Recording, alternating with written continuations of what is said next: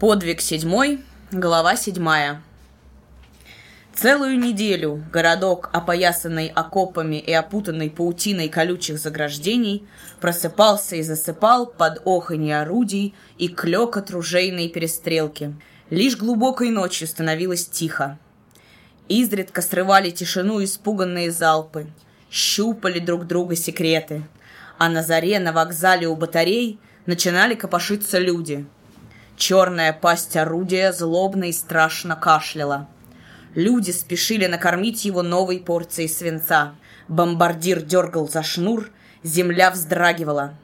В трех верстах от города над деревней, занятой красными, снаряды неслись своим и свистом, заглушая все, и, падая, взметали вверх разорванные глыбы земли.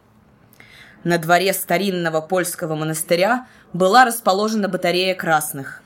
Монастырь стоял на высоком холме посреди деревни. Вскочил военком батареи товарищ Замостин. Он спал, положив голову на хобот орудия. Подтягивая потуже ремень с тяжелым маузером, прислушивался к полету снаряда, ожидая разрыва. Двор огласился его звонким голосом. «Досыпать завтра будем, товарищи! Подымайсь!» Батарейцы спали тут же у орудий. Они вскочили так же быстро, как и военком. Один только Сидорчук медлил, он нехотя подымал заспанную голову. «Ну и гады, чуть свет уже гавкают. Что за подлый народ?» Замостин расхохотался. «Несознательные элементы, Сидорчук, не считаются с тем, что тебе поспать хочется». Батареец подымался, недовольно ворча. Через несколько минут на монастырском дворе громыхали орудия, а в городе рвались снаряды. На высоченной трубе сахарного завода примостились на насланных досках петлюровский офицер и телефонист. Они взбирались по железным ступенькам, идущим внутри трубы. Весь городок был как на ладони. Отсюда они управляли артиллерийской стрельбой. Им было видно каждое движение осадивших город красных. Сегодня у большевиков большое оживление. В Цейсе видно движение их частей – Вдоль железнодорожного пути к Подольскому вокзалу медленно катился бронепоезд, не прекращая артиллерийского обстрела. За ним виднелись цепи пехоты. Несколько раз красные бросались в атаку, пытаясь захватить городок, но сечевики укрепились на подступах, окопались и вскипали ураганным огнем окопы. Все кругом наполнялось сумасшедшим стрекотом выстрелов. Он вырастал в сплошной рев, поднимаясь до наивысшего напряжения в момент атак. И залитые свинцовым ливнем, не выдерживая нечеловеческого напряжения, цепи большевиков отходили назад, оставляя на поле неподвижные тела. Сегодня удары по городку все настойчивее, все чаще. Воздух беспокойно мечется от орудийной пальбы – с высоты заводской трубы видно, как, припадая к земле, спотыкаясь, неудержимо идут вперед цепи большевиков. Они почти заняли вокзал. Сечевики втянули в бой все свои наличные резервы, но не могли заполнить образовавшиеся на вокзале прорывы. Полные отчаянной решимости, большевистские цепи врывались в привокзальные улицы. Выбитые коротким страшным ударом с последней своей позиции, пригородных садов и огородов, Петлюровцы третьего полка сечевых стрельцов, оборонявшие вокзал, беспорядочно разрозненными кучками бросились в город. Не давая опомниться и остановиться, сметая штыковым ударом заградительные посты, красноармейские цепи заполняли улицы. Никакая сила не могла удержать Сережу Бружака в подвале, где собралась его семья и ближайшие соседи. Его тянуло наверх. Несмотря на протесты матери, он выбрался из прохладного погреба. Мимо дома с лязгом, стреляя во все стороны, пронесся бронеавтомобиль Сагайдачный. Вслед за ним бежали в рассыпную охваченные паникой цепи петлюровцев. Во двор Сережи забежал один из сечевиков.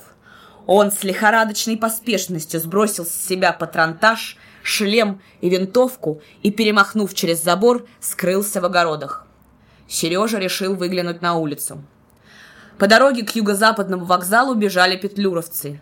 Их отступление прикрывал броневик. Шоссе, ведущее в город, было пустынно.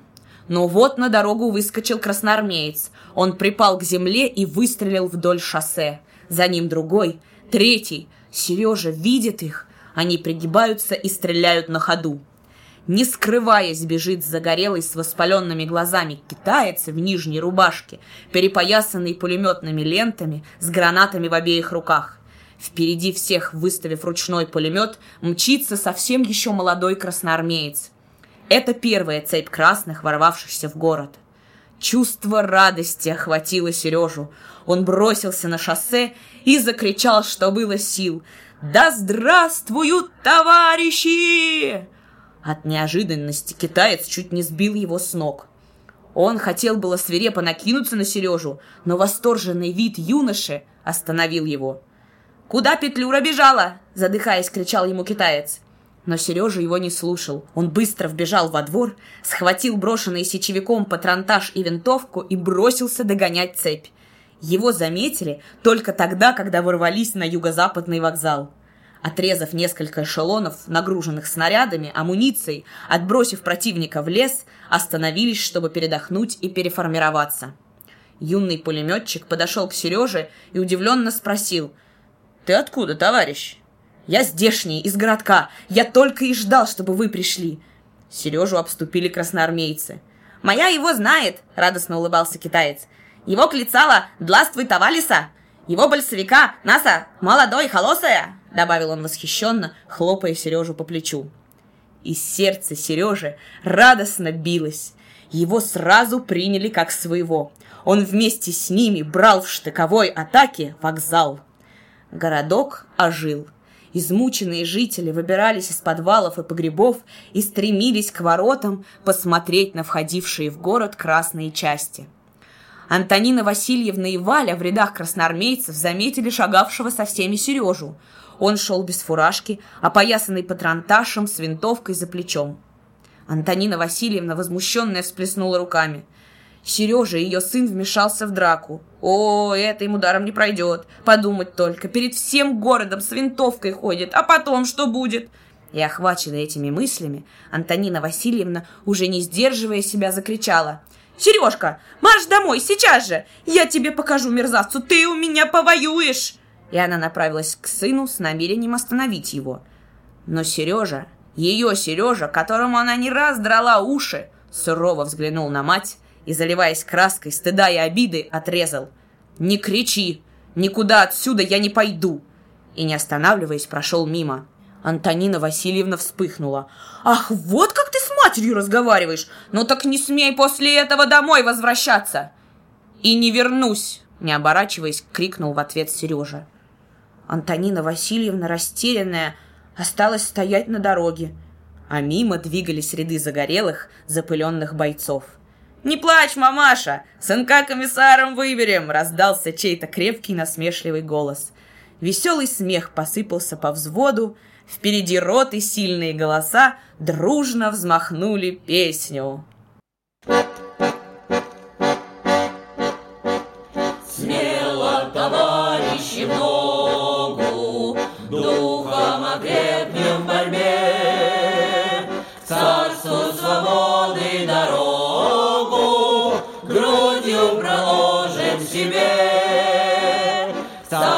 свободы дорогу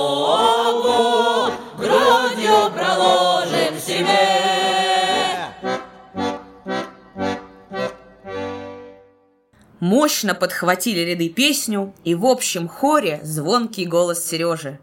Он нашел новую семью, и в ней один штык его, Сережи.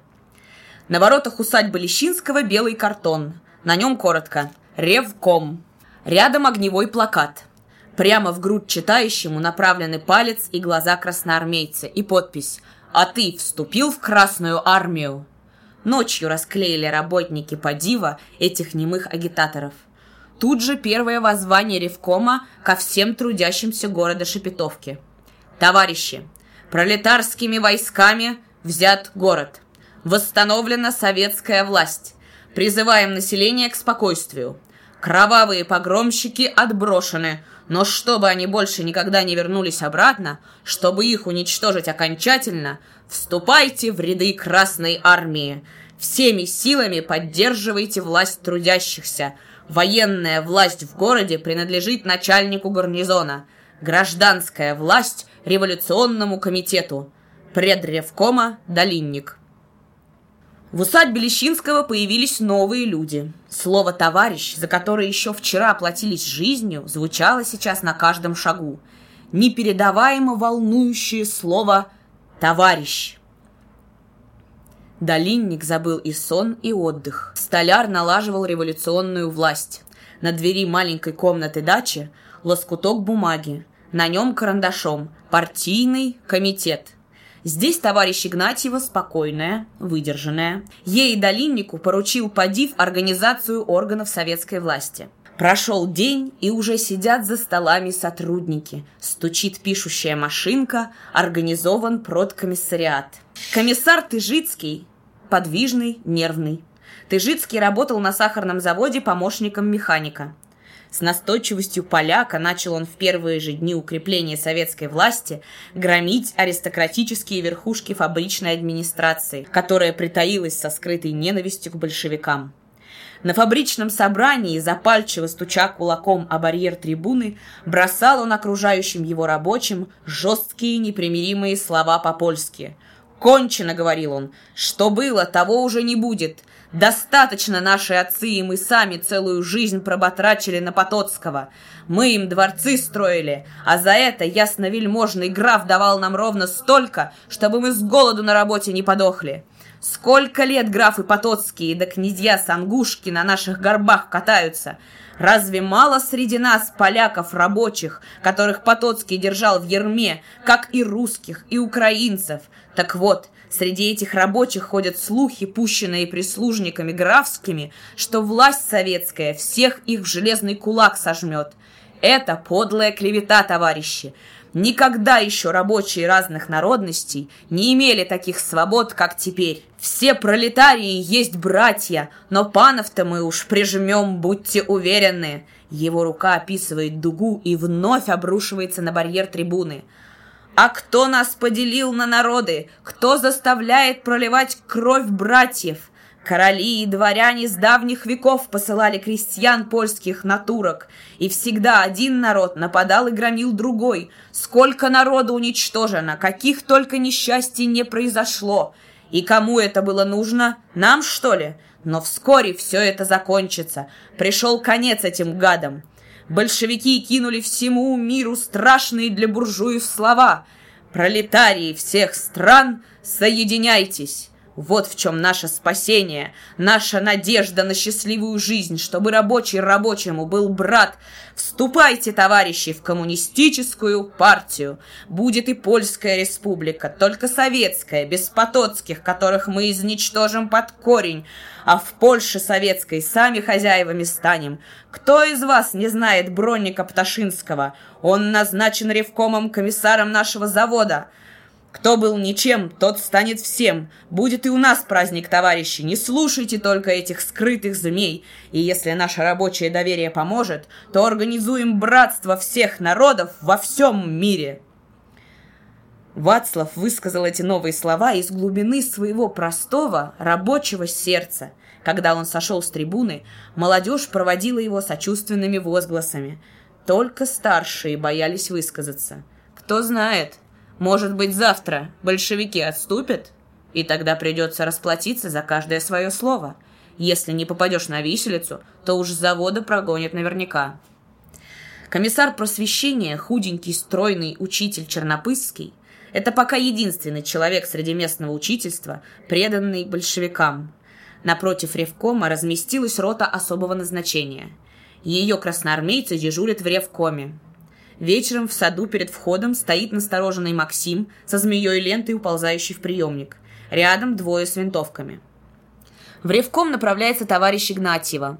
Она обращает внимание на молоденького красноармейца и спрашивает. «Сколько вам лет, товарищ?» «Пошел семнадцатый». «Вы здешний?» Красноармеец улыбается. «Да, я только позавчера во время боя в армию вступил». Игнатьева всматривается в него. «Кто ваш отец?» «Помощник машиниста». Калитку входит долинник с каким-то военным. Игнатьева, обращаясь к нему, говорит. «Вот я и за правилу в райком комсомола подыскала. Он местный». Долинник окинул быстрым взглядом Сергея. Чей? А, Захара сын. Что ж, валяй, накручивай ребят. Сережа удивленно взглянул на них. А как же с ротой? Уже взбегая на ступеньки, долинник бросил. Это мы уладим. К вечеру второго дня был создан Комитет Коммунистического союза молодежи Украины. Новая жизнь ворвалась неожиданно и быстро. Она заполнила его всего, закрутила в своем водовороте. Сережа забыл семью, хотя она и была где-то совсем близко. Он, Сережа Бружак, большевик. И в десятый раз вытаскивал из кармана полосочку белой бумаги, где на бланке комитета КПБУ было написано, что он, Сережа, комсомолец и секретарь комитета. А если бы кто и подумал сомневаться, то поверх гимнастерки на ремне в брезентовой кустарной кобуре висел внушительный манлихер, подарок дорогого Павки. Это убедительнейший мандат. Эх, жаль, нет Павлушки. Сережа целыми днями бегал по поручениям Ревкома. Вот и сейчас Игнатьева ожидает его. Они едут на станцию в Падив, где для Ревкома дадут литературу и газеты. Он быстро выбегает на улицу. Работник политотдела ждет их у ворот Ревкома с автомашиной. До вокзала далеко. На вокзале в вагонах стоял штаб и политотдел первой советской украинской дивизии. Игнатьева использует поездку для расспросов Сережи. «Что ты сделал по своей отрасли?» Создал организацию, ты должен агитировать своих друзей, детей рабочих. В ближайшее время нужно сколотить группу коммунистической молодежи. Завтра мы составим и отпечатаем воззвание комсомола. Потом соберем в театре молодежь, устроим митинг. В общем, я тебя познакомлю в Падиве Сустинович. Она, кажется, ведет работу среди вашего брата. Устинович оказалась 18-летней девчиной с темными стриженными волосами в новенькой гимнастерке цвета хаки, перехваченной в талии узеньким ремешком. Сережа узнал от нее очень много нового и получил обещание помогать в работе. На прощание она нагрузила его тюком литературы и особо маленькой книжечкой, программой и уставом комсомола. Поздно вечером возвратились в Ревком. В саду ожидала Валя. С упреками она набросилась на Сергея. Как тебе не стыдно? Ты что, совсем от дома отрекся? Мать из-за тебя каждый день плачет, отец сердится, скандал будет. Ничего, Валя, не будет. Домой мне идти некогда, честное слово, некогда. И сегодня не приду. А вот с тобой поговорить нужно. Идем ко мне. Валя не узнавала брата. Он совсем изменился. Его словно кто-то зарядил электричеством. Усадив сестру на стул, Сережа начал сразу, без обиняков. Дело такое, вступай в комсомол, непонятно? Коммунистический союз молодежи. Я в этом деле за председателя, не веришь? На вот, почитай. Валя прочла и смущенно посмотрела на брата. Что я буду делать в комсомоле? Сережа развел руками. Что? Делать нечего, милая. Так я же ночами не сплю. Агитацию раздуть надо. Игнатьева говорит, соберем всех в театре и про советскую власть рассказывать будем. А мне, говорит, речь надо произнести. Я думаю, зря, потому что я, понятно, не знаю, как ее говорить. И завалюсь я, что называется. Ну вот, так и говори. Как насчет комсомола? Я не знаю. Мать тогда совсем рассердится. Ты на мать не смотри, Валя, возразил Сережа. Она не разбирается в этом. Она только смотрит, чтобы ее дети при ней были. Она против советской власти ничего не имеет. Наоборот, сочувствует. Но чтобы воевали на фронте другие, не ее сыновья. А это разве справедливо? Помнишь, как нам Жухрай рассказывал? Вот, Павка, тот на мать не оглядывался. Теперь нам право вышло жить на свете, как полагается. Что ж, Валюша, неужели ты откажешься? А как хорошо было бы. Ты среди девчат, а я среди ребят взялся бы. Рыженького чертягу Климку сегодня же в оборот возьму. Ну так как же, Валя, пристаешь к нам или нет? Вот тут книжечка у меня есть по этому делу. Он достал из кармана и подал ей. Валя, не отрывая глаз от брата, тихо спросила. «А что будет, если опять придут петлюровцы?» Сережа впервые задумался над этим вопросом – я-то, конечно, уйду со всеми, но вот с тобой как быть? Мать действительно несчастная будет. Он замолчал. Ты меня запишешь, Сережа, так, чтобы мать не знала. И никто не знал, только я да ты. Я помогать буду во всем, так лучше будет. Верно, Валя. В комнату вошла Игнатьева. Это моя сестренка, товарищ Игнатьева, Валя. Я с ней разговор имел насчет идеи.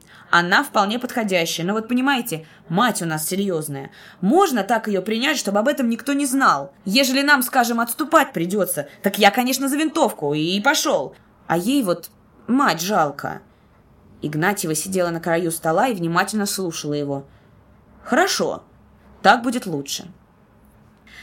Театр битком набит говорливой молодежью, созванной сюда развешенными по городу объявлениями о предстоящем митинге. Играет духовой оркестр рабочих сахарного завода. Больше всего в зале учащихся, гимназисток, гимназистов, учеников высшего начального училища. Все они привлечены сюда не только митингом, сколько спектаклем. Наконец поднялся занавес, и на возвышении появился только что приехавший из уезда секретарь укома, товарищ Разин. Маленький, худенький, с острым носиком, он привлек к себе всеобщее внимание. Его речь слушали с большим интересом. Он говорил о борьбе, которой охвачена вся страна, и призывал молодежь объединиться вокруг коммунистической партии. Он говорил как настоящий оратор. В его речи было слишком много таких слов, как ортодоксальные марксисты, социал-шовинизм и так далее, которых слушатели, конечно, не поняли. Когда он кончил, его наградили громкими аплодисментами. Он передал слово Сереже и уехал. Случилось то, чего Сережа боялся. Речи не выходило. Что говорить? О чем мучился он, подыскивая слова и не находя их? Игнатьева выручила его, шепнув из-за стола. «Говори об организации ячейки!» Сережа сразу перешел к практическим мероприятиям. «Вы уже все слышали, товарищи. Теперь нам надо создать ячейку. Кто из вас поддерживает это?» В зале настала тишина.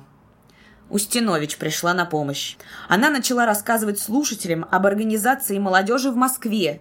Сережа, смущенный, стоял в стороне. Его волновало такое отношение к организации ячейки, и он недружелюбно посматривал на зал. Устинович слушали невнимательно. Заливанов что-то шептал Лизе Сухарько, презрительно посматривая на Устинович. В переднем ряду гимназистки старших классов с напудренными носиками и лукаво стреляющими по сторонам глазками переговаривались между собой. В углу, у входа на сцену, находилась группа молодых красноармейцев. Среди них Сережа увидел знакомого юного пулеметчика. Он сидел на краю рампы, нервно ерзал с ненавистью смотрел на щегольски одетых Лизу Сухарько и Анну Адмовскую. Они без всякого стеснения разговаривали со своими кавалерами. Чувствуя, что ее не слушают, Устинович быстро закончила свою речь и уступила место Игнатьевой. Спокойная речь Игнатьевой утихомирила слушателей. «Товарищи молодежь», — говорила она, Каждый из вас может продумать все то, что он слышал здесь, и я уверена, что среди вас найдутся товарищи, которые пойдут в революцию активными участниками, а не зрителями. Двери для вас открыты. Остановка только за вами. Мы хотим, чтобы вы высказались сами. Приглашаем желающих это сделать. В зале снова водворилась тишина. Но вот с задних рядов раздался голос. «Я хочу сказать!» И к сцене пробрался похожий на медвежонка с чуть косыми глазами Миша Левчуков. «Ежели такое дело, надо большевикам подсоблять, я не отказываюсь. Сережка меня знает, я записываюсь в комсомол». Сережа радостно улыбнулся – «Вот видите, товарищ!» — рванулся он сразу на середину сцены. «Я же говорил, вот, Мишка, свой парень, потому что у него отец стрелочник, задавила его вагоном, и от этого Мишка образование не получил, но в нашем деле разобрался сразу, хотя гимназию не кончил». В зале послышался шум и выкрики. Слово попросил гимназист Окушев, сын аптекаря, парень со старательно накрученным хохолком. Одернув гимнастерку, он начал. «Я извиняюсь, товарищи, я не понимаю, чего от нас хотят. Чтобы мы занимались политикой. А учиться, когда мы будем? Нам гимназию кончать надо. Другое дело, если бы мы создали какое-нибудь спортивное общество, клуб, где можно было бы собраться, почитать. А то политикой заниматься, а потом тебя повесят за это, извините. Я думаю, на это никто не согласится. В зале раздался смех. Окушев соскочил со сцены и сел. Его место занял молодой пулеметчик бешено надвинув фуражку на лоб, метнув озлобленным взглядом по рядам, он с силой выкрикнул «Смеетесь, гады!» Глаза его, как два горящих угля. Глубоко вдохнув в себя воздух, весь дрожа от ярости, он заговорил. «Моя фамилия Жаркий Иван. Я не знаю ни отца, ни матери, беспризорный я был. Нищим валялся под заборами, голодал и нигде не имел приюта. Жизнь собачья была, не так, как у вас, сыночков маменькиных. А вот пришла власть советская, меня красноармейцы подобрали, усыновили целым взводом, одели, обули, научили грамоте, а самое главное — понятие человеческое дали. Большевиком через них сделался, и до смерти им буду. Я хорошо знаю, за что борьба идет. За нас, за бедняков, за рабочую власть. Вы вот ржете, как жеребцы, а того не знаете, что под городом 200 товарищей легло, навсегда погибло. Голос Жаркого зазвенел, как натянутая струна. Жизнь, не задумываясь, отдали за наше счастье, за наше дело. По всей стране гибнут, по всем фронтам. А вы в это время здесь карусели крутили. Вы вот к ним обращаетесь, товарищи, обернулся он вдруг к столу президиума. Вот к этим, показал он пальцем на зал. А разве они поймут?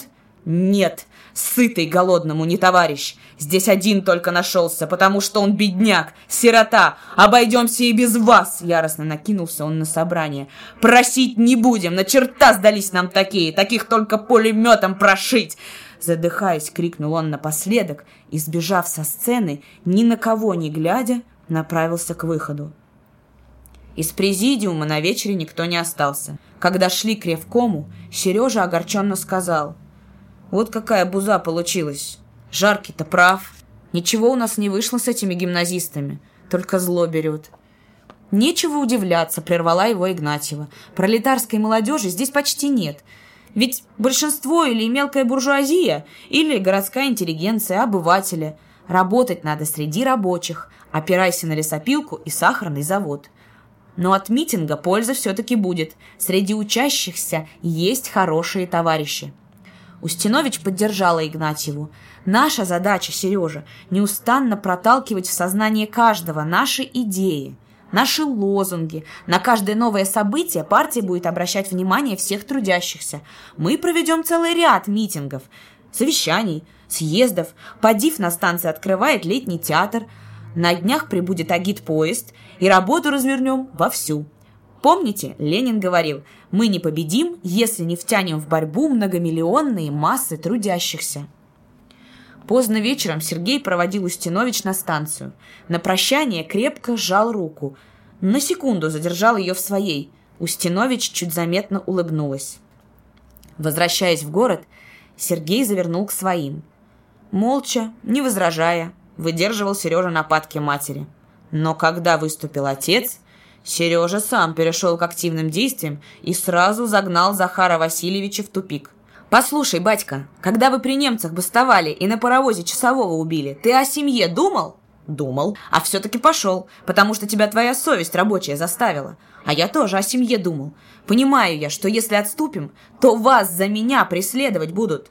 Да зато если мы победим, то наш верх будет, а дома я сидеть не могу. Ты, батька, сам это хорошо понимаешь. Зачем же бузу заваривать? Я за хорошее дело взялся, ты меня поддержать должен, помочь, а ты скандалишь. Давай, батька, помиримся, тогда и мама перестанет на меня кричать». Он смотрел на отца своими чистыми голубыми глазами, ласково улыбаясь, уверенный в своей правоте. Захар Васильевич беспокойно завозился на лавке и сквозь щетину густых усов и небритой бороденки показал в улыбке желтоватые зубы. «На сознание нажимаешь, шельмец!» Ты думаешь, если револьвер прицепил, то я тебя ремнем не огрею?» Но в его голосе не было угрозы. Смущенно помявшись, он добавил, решительно протягивая сыну свою корявую руку. «Двигай, Сережка. Раз уж на подъеме, тормозить не стану. Только ты от нас не отсовывайся, приходи». Ночь. Полоска света от приоткрытой двери лежит на ступеньках. В большой комнате, обставленной мягкими, обитыми плюшем диванами, за широким адвокатским столом пятеро. Заседание Ревкома. Долинник, Игнатьева, предчека Тимошенко, похожий на киргизов, кубанки, и двое из Ревкома, Верзила железнодорожник Шудик и Остапчук с приплюснутым носом, Деповский. Долинник, перегнувшись через стол и уставившись на Игнатьеву упрямым взглядом, охрипшим голосом выдалбливал слово за словом. «Фронту нужно снабжение, рабочим нужно есть. Как только мы пришли, торгаши и базарные спекулянты вздули цены. Совзнаки не принимаются. Торгуют или на старые Николаевские, или на Керенки. Сегодня же выработаем твердые цены. Мы прекрасно понимаем, что никто из спекулянтов по твердой цене продавать не станет, попрячет. Тогда мы произведем обыски и реквизируем у шкуродеров все товары. Тут разводить кисель нельзя. Допустить, чтобы рабочие дальше голодали, мы не можем.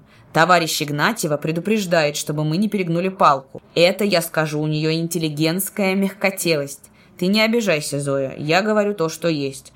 Притом дело не в мелких торгашах. Вот я получил сегодня сведения, что в доме трактирщика Бориса Зона есть потайной подвал. В этот подвал еще до петлюровцев крупные магазинщики сложили громадные запасы товара. Он выразительно, с ядовитой насмешкой, посмотрел на Тимошенко. «Откуда ты узнал?» — спросил тот растерянно. Ему было досадно, что Долинник все сведения получил раньше его, в то время как об этом прежде всего должен был знать он, Тимошенко. «Еге!» — смеялся Долинник. «Я, браток, все вижу. Я не только про подвал знаю», — продолжал он. «Я и про то знаю, что ты вчера полбутылки самогона с шофером на Дждива выдул». Тимошенко заерзал на стуле. На его желтоватом лице появился румянец. «Ну и хвороба!» — выдавил он восхищенно. Но, бросив взгляд на нахмурившуюся Игнатьеву, замолчал. «Вот чертов столяр! У него своя чека!» — думал Тимошенко, смотря на предревкома. «Узнал я от Сергея Бружака», — продолжал Долинник. «У него приятель есть, что ли, в буфете работал.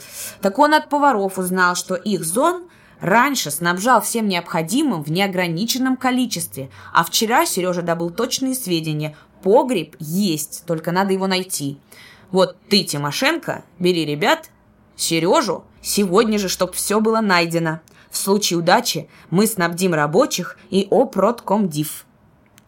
Через полчаса восемь вооруженных вошли в дом трактирщика, двое остались на улице у входа. Хозяин, приземистый, толстый, как десятиведерная бочка, заросший рыжей щетиной, стуча деревянной ногой, залебезил перед вошедшими и хриплым гортанным басом спросил «В чем дело, товарищи? Почему в такой поздний час?» За спиной зона, накинув халаты, щурясь от света электрического фонарика Тимошенко, стояли дочери – а в соседней комнате, охая, одевалась дородная супруга. Тимошенко объяснил в двух словах. «Произведем обыск». Каждый квадрат пола был исследован. Обширный сарай, заваленный пиленными дровами, кладовые, кухни, вместительный погреб – все подвергалось тщательному обследованию. Однако никаких следов потайного погреба не обнаружили. В маленькой комнатушке у кухни крепким сном спала прислуга трактирщика. Спала так крепко, что не слыхала, как вошли. Сережа осторожно разбудил ее. «Ты что здесь, служишь?» — спросил он заспанную девушку. Натягивая на плечи одеяло, закрываясь рукой от света, ничего не понимая, она удивленно ответила «Служу. А вы кто такие?» Сережа объяснил и ушел, предложив ей одеться. В просторной столовой Тимошенко расспрашивал хозяина. Трактирщик пыхтел, говорил возбужденно, брызгаясь слюной. «Что вы хотите? У меня другого погреба нет. Вы напрасно время тратите, уверяю вас, напрасно. У меня был трактир, но теперь я бедняк.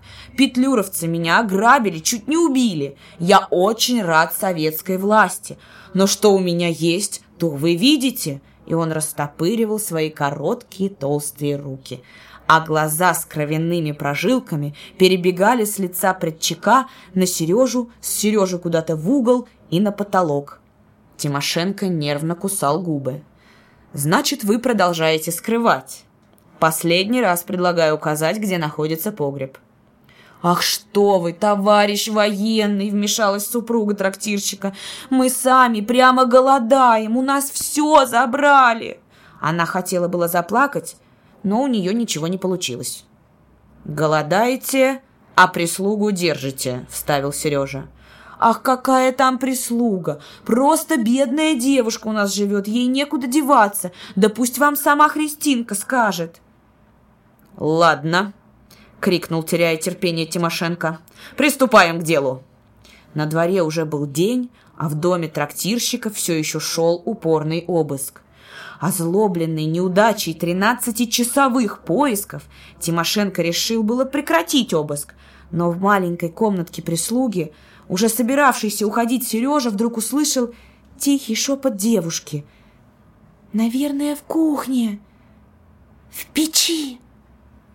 Через десять минут развороченная русская печь открыла железную крышку люка. А час спустя двухтонный грузовик, нагруженный бочками и мешками, отъезжал от дома трактирщика, окруженного толпой зевак.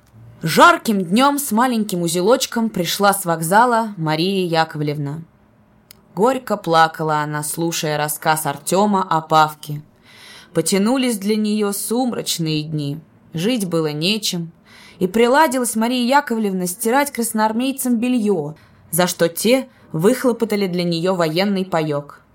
Однажды под вечер быстрее обычного протопал под окном Артем и, толкая дверь с порога, бросил «От Павки известие!»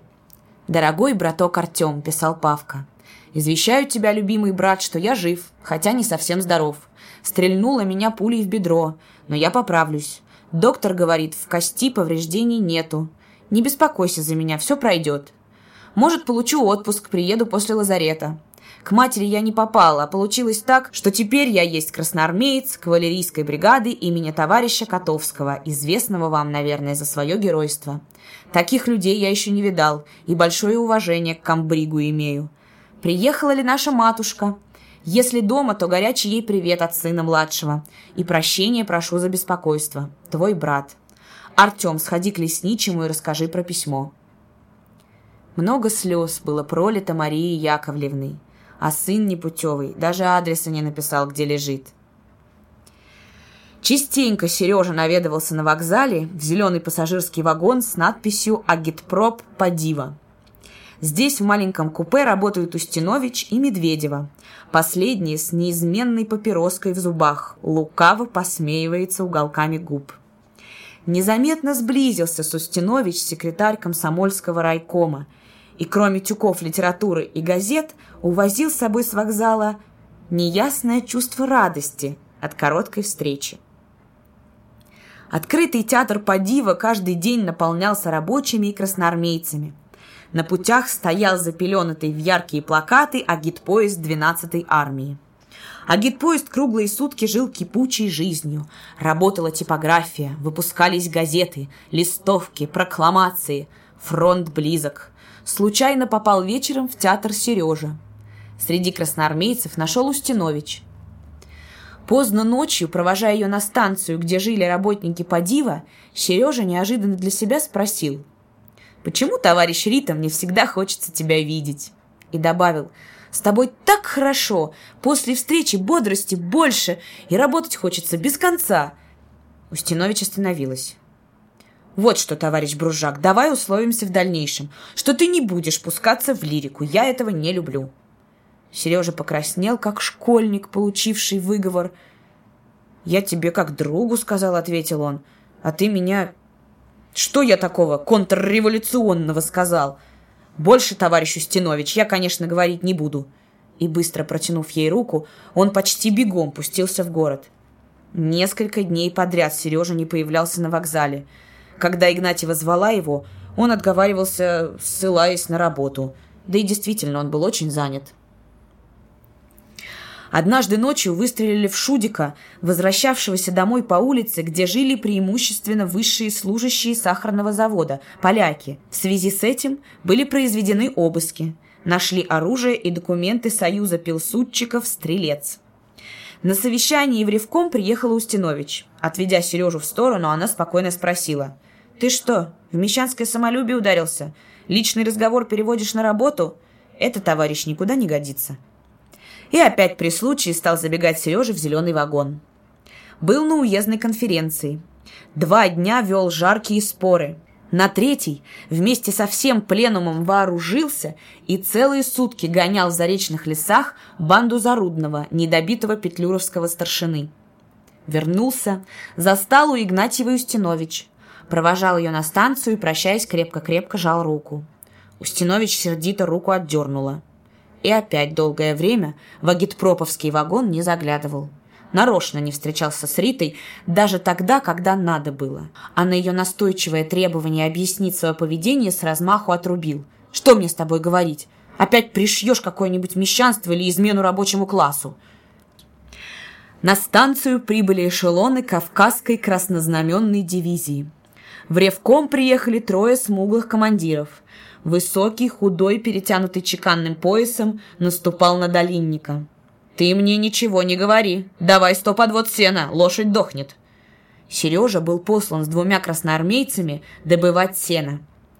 В одном селе нарвался на кулацкую банду. Красноармейцев разоружили и избили до полусмерти. Сереже попало меньше других, его пощадили по молодости. Привезли их в город Камбедовцы. В село был послан отряд. Сено достали на другой день. Сережа отлеживался в комнате Игнатьевой, не желая тревожить семью. Приходила Устинович. В первый раз в этот вечер он почувствовал ее пожатие, такое ласковое и крепкое, на которое он никогда бы не решился. В жаркий полдень, забежав в вагон, Сережа читал Рите письмо Корчагина, рассказывал о товарище. Уходя, бросил. «Пойду в лес, искупаюсь в озере. Устинович, отрываясь от работы, задержала. «Подожди, пойдем вместе». У спокойного зеркального озера остановились. Манила свежесть теплой прозрачной воды. «Ты иди к выходу на дорогу и подожди, я буду купаться», — скомандовала Устинович. Сережа присел на камни у мостика и подставил лицо солнцу. За его спиной плескалась вода. Сквозь деревья он увидел на дороге Тоню Туманову, и военкома агитпоезда Чужанина. Красивый, в щегольском френче, перетянутой портупеей со множеством ремней, в скрипучих хромовых сапогах, он шел с Тоней под руку, о чем-то рассказывал. Сережа узнал Тоню. Это она приходила с письмом от Павлуши. Она тоже пристально посмотрела на него, видно, узнала. Когда они поравнялись с Сережей, он вынул из кармана письмо и остановил Тоню – на минуточку, товарищ. Я имею письмо, которое отчасти относится и к вам». Он протянул ей исписанный листок. Освободив руку, Тони читала письмо. Листочек чуть заметно запрыгал в ее руке. Отдавая его Сереже, Тоня спросила, «Вы больше ничего не знаете о нем?» «Нет», — ответил Сергей. Сзади под ногами Устинович хрустнула галька. Чужанин заметил Риту и, обращаясь к Тони, прошептал, «Пойдемте». Голос Устинович, насмешливый, презрительный, остановил его. «Товарищ Чужанин, вас там в поезде целый день ищут!» Чужанин недружелюбно покосился на нее. «Ничего, обойдутся и без меня!» Смотря вслед Тони и военкому, Устинович сказала, «Когда только прогонят этого прощелыгу!» Лес шумел, кивая могучими шапками дубов. Озеро манило своей свежестью. Сережу потянуло искупаться. После купания он нашел Устинович недалеко от просеки на сваленном дубе.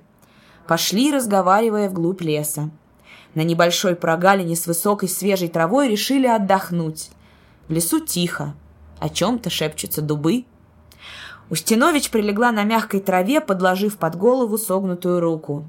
Ее стройные ноги, одетые в старые заплатанные башмачки, прятались в высокой траве.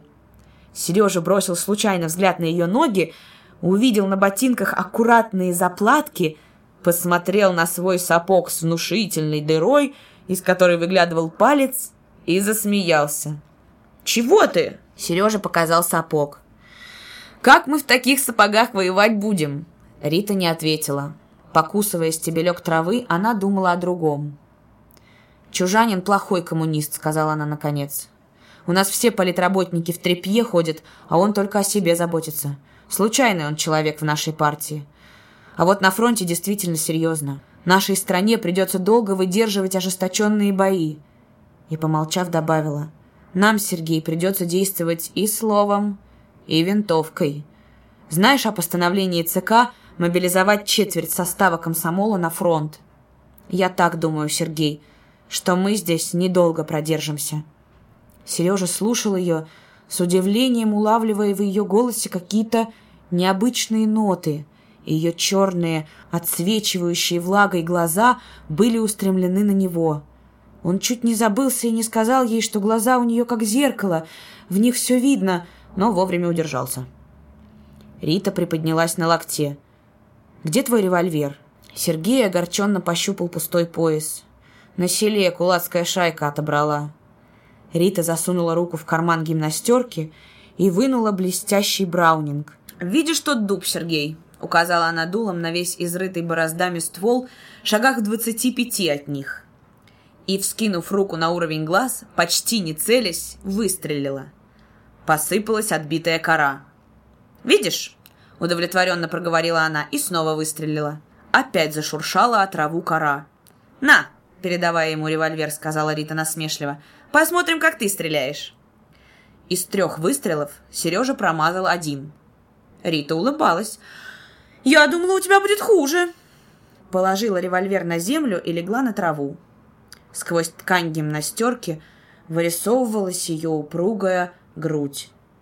«Сергей, иди сюда», — проговорила она тихо. Он придвинулся к ней. «Видишь небо? Оно голубое. А ведь у тебя такие же глаза. Это нехорошо. У тебя глаза должны быть серые, стальные. Голубые — это что-то чересчур нежное». И, внезапно обхватив его белокурую голову, властно поцеловала в губы. Прошло два месяца, наступала осень. Ночь подобралась незаметно, окутав в черную вуаль деревья. Телеграфист штаба дивизии, нагнувшись над аппаратом, рассыпавшим дробь Морзе, подхватывал ленту узенькой змейкой, выползавшую из-под пальцев. Быстро выписывал на бланке фразы, сложенные им из точек и тире. Начта диву первый. Копия предревкома города Шепетовки. Приказываю эвакуировать все учреждения города через 10 часов после получения настоящей телеграммы. В городе оставить батальон, которому влиться распоряжение командира Энского полка, командующего боевым участком. Штадиву, Падиву, всем боевым учреждениям отодвинуться станцию Баранчев. Исполнение довести на Чдиву. Подпись. Через десять минут по безмолвным улицам городка промчался, блестя глазом ацетиленового фонаря, мотоциклет. Пыхтя остановился у ворот ревкома. Мотоциклист передал телеграмму предревкома долиннику. И забегали люди. Выстраивалась особая рота. Час спустя по городу стучали повозки, нагруженные имуществом ревкома. Грузились на Подольском вокзале в вагоны. Сережа, прослушав телеграмму, выбежал вслед за мотоциклистом. «Товарищ, можно с вами на станцию?» – спросил он шофера. «Садись сзади, только держись крепче». Шагах в десяти от вагона, уже прицепленного к составу, Сережа обхватил плечи Риты и, чувствуя, что теряет что-то дорогое, которому нет цены, зашептал. «Прощай, Рита. Товарищ мой дорогой, мы еще встретимся с тобой, только ты не забывай меня. Он с ужасом почувствовал, что сейчас разрыдается. Надо было уходить. Не имея больше сил говорить, он только до боли сжал ее руки. Утро застало город и вокзал пустыми, осиротевшими. Отгудели, словно прощаясь паровозы последнего поезда, и за станцию по обе стороны пути залегла защитная цепь батальона, оставленного в городе. Осыпались желтые листья, оголяя деревья. Ветер подхватывал свернутые листочки и тихонько катил по дороге. Сережа, одетый в красноармейскую шинель, весь перехваченный холщовыми патронными сумками, с десятком красноармейцев занимал перекресток у сахарного завода. Ждали поляков. Автоном Петрович постучался к своему соседу Герасиму Леонтьевичу. Тот, еще не одетый, выглянул в раскрытую дверь. Что случилось? Указывая на идущих с винтовками на перевес красноармейцев, автоном Петрович подмигнул приятелю. «Уходит». Герасим Леонтьевич озабоченно посмотрел на него. «Вы не знаете, у поляков какие знаки?» «Кажется, орел одноглавый». «Где же достать?» Автоном Петрович озлобленно почесал затылок. «Им ничего», — сказал он после некоторого раздумья. «Взяли и ушли, а ты здесь голову ломай, как к новой власти прилаживаться». Нарушая тишину, дробно загрохотал пулемет. У вокзала неожиданно загудел паровоз, и оттуда ахнуло тяжелым ударом орудия. Завывая со стоном, высоко в небе буравил воздух тяжелый снаряд. Упал за заводом на дороге, окутав сизым дымом придорожные кусты. По улице, поминутно оглядываясь, молча отходили нахмуренные красноармейские цепи. У Сережи легким холодком катилась по щеке слезинка. Торопливо стер ее след, оглянулся на товарищей. Нет, никто не видел. Рядом с Сережей шел высокий, худой Антек Клопотовский с лесопильного завода. Пальцы его на курке винтовки. Антек хмур, озабочен. Его глаза встречаются со взглядом Сережи, и Антек выдает свои скрытые мысли. Преследовать наших будут, особенно моих. Поляк скажет, а против польских легионов пошел. Выгонит старика с лесопилки и всыпет ему плетей. Говорил старику, чтобы шел с нами, но не хватило у батьки сил семью бросить. Эх, проклятые, столкнуться бы с ними скорее. И Антек нервно поправил сползавший ему на глаза красноармейский шлем. Прощай, родной городишко, неказистый, грязный, с некрасивыми домиками, корявым шоссе. Прощайте, близкие, прощай, Валя, прощайте, товарищи, ушедшие в подполье. Надвигаются чужие, злобные, не знающие пощады белополяцкие легионы. Печальным взглядом провожают красноармейцев деповские рабочие в прокопченных мазутом рубашках. «Мы еще придем, товарищи!» Взволнованно крикнул Сережа. Подвиг восьмой, глава восьмая. Смутно поблескивает река в предрассветной дымке. Журчит по прибрежным камешкам голышам. От берегов к середине река спокойная. Гладь ее кажется неподвижной, а цвет серый, поблескивающий. На середине темная, беспокойная, видно глазу движется, спешит вниз. Река красивая, величественная. Это про нее писал Гоголь свое непревзойденное «Чуден Днепр, Крутым обрывом сбегает к воде высокий правый берег. Он горой надвинулся на Днепр, словно остановился в своем движении перед шириной реки. Левый берег внизу весь в песчаных лысинах. Их оставляет Днепр после весенних разливов, возвращаясь в свои берега. У реки, зарывшись в землю в тесном окопе, пятеро дружно прилегли у тупоносого Максимки — это передовой секрет седьмой стрелковой дивизии. У пулемета лицом к реке прилег на боку Сережа Бружак. Вчера, обессиленные в бесконечных схватках, разбиваемые ураганным огнем артиллерии поляков, сдали Киев. Перешли на левый берег. Закрепились. Но отступление, большие потери и, наконец, сдача противнику Киева тяжело подействовали на бойцов. Седьмая дивизия героически пробивалась сквозь окружение, шла лесами и, выйдя к железной дороге у станции Малин, яростным ударом разметала занявшие станцию польские части, отбросила их в лес, освободив дорогу на Киев. Теперь, когда красавец город отдан, красноармейцы были пасмурны. Поляки заняли небольшой плацдарм на левом берегу у железнодорожного моста, выбив красные части из Дарницы – но продвинуться далее, несмотря на все усилия, не смогли, встречаемые ожесточенными контратаками. Смотрит Сережа, как бежит река, и не может не думать о прошлом дне. Вчера в полдень, подхваченный общей яростью, встречал Белополяков контратакой. Вчера же впервые грудь с грудью столкнулся с безусым легионером. Летел тот на него, выкинув вперед винтовку с длинным, как сабля, французским штыком, бежал заячьими прыжками, крича что-то несвязное. Часть секунды видел Сергей его глаза, расширенные яростью. Еще миг, и Сергей ударил концом штыка по штыку поляка, и блестящее французское лезвие было отброшено в сторону. Поляк упал. Рука Сергея не дрогнула. Он знал, что будет еще убивать. Он, Сергей, умеющий так нежно любить, так крепко хранить дружбу. Он парень не злой, не жестокий, но он знает, что в звериной ненависти двинулись на республику родную эти посланные мировыми паразитами, обманутые и злобно натравленные солдаты. И он, Сергей, убивает для того, чтобы приблизить день, когда на земле убивать друг друга не будут. За плечо трогает Парамонов. «Будем отходить, Сергей, скоро нас заметят». Уже год носился по родной стране Павел Корчагин на тачанке, на орудийном передке, на серой с отрубленным ухом лошадке. Возмужал, окреп, вырастал в страданиях и невзгодах. Успела зажить кожа, растертая в кровь тяжелыми патронными сумками, и не сходил уже твердый рубец мозолей от ремня винтовки. Много страшного видел Павел за этот год.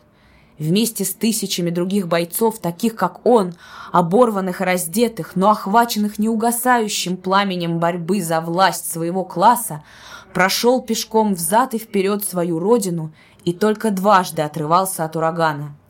Первый раз из-за ранения в бедро, второй в морозном феврале 20-го заметался в липком жарком тифу. Страшнее польских пулеметов косил вшивый тиф ряды полков и дивизий 12-й армии.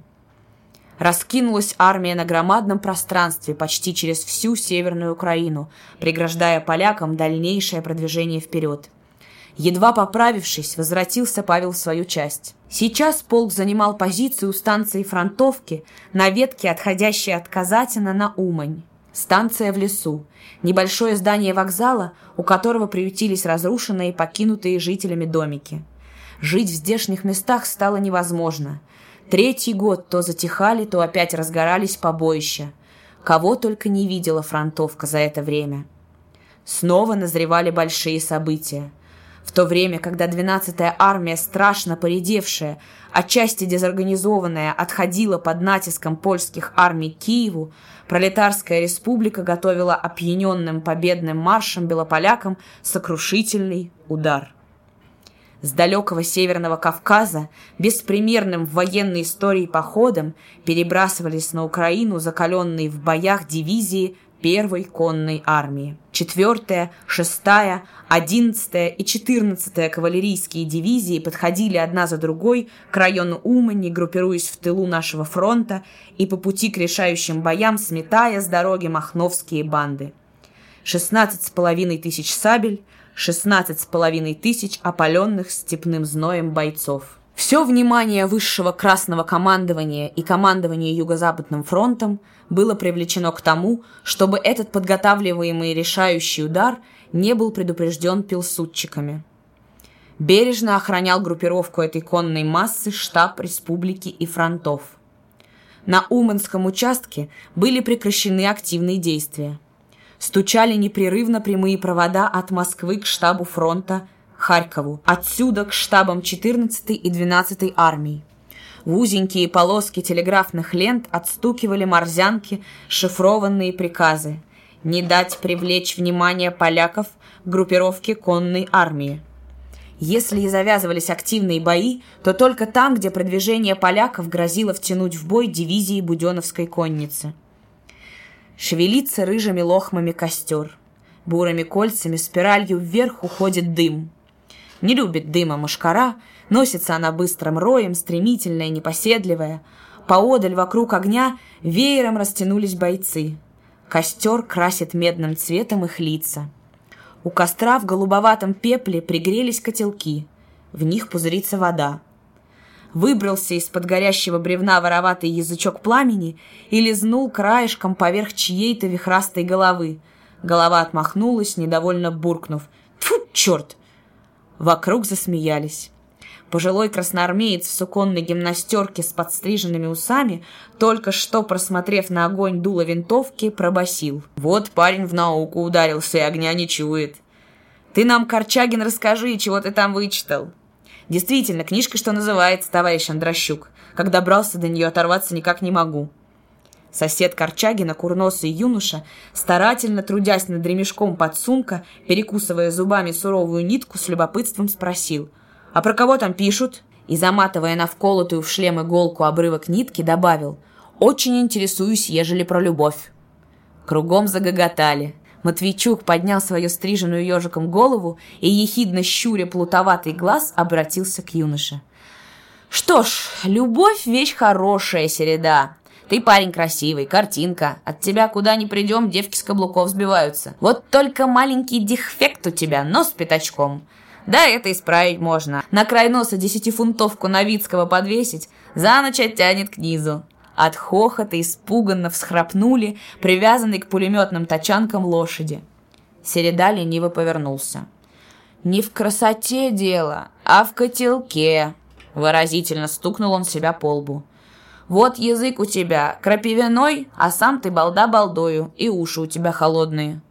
Готовых сцепиться товарищей разнял отделенный Татаринов. «Ну-ну, ребятки, зачем кусаться? Пусть лучше Корчагин почитает, ежели что стоящее». «Сыпь, Павлушка, сыпь!» раздалось со всех сторон. Корчагин придвинул к огню седло, уселся на него и развернул на коленях небольшую толстую книжку. Эта книга, товарищи, называется «Овод». Достал я ее у военкома батальона. Очень действует на меня эта книжка.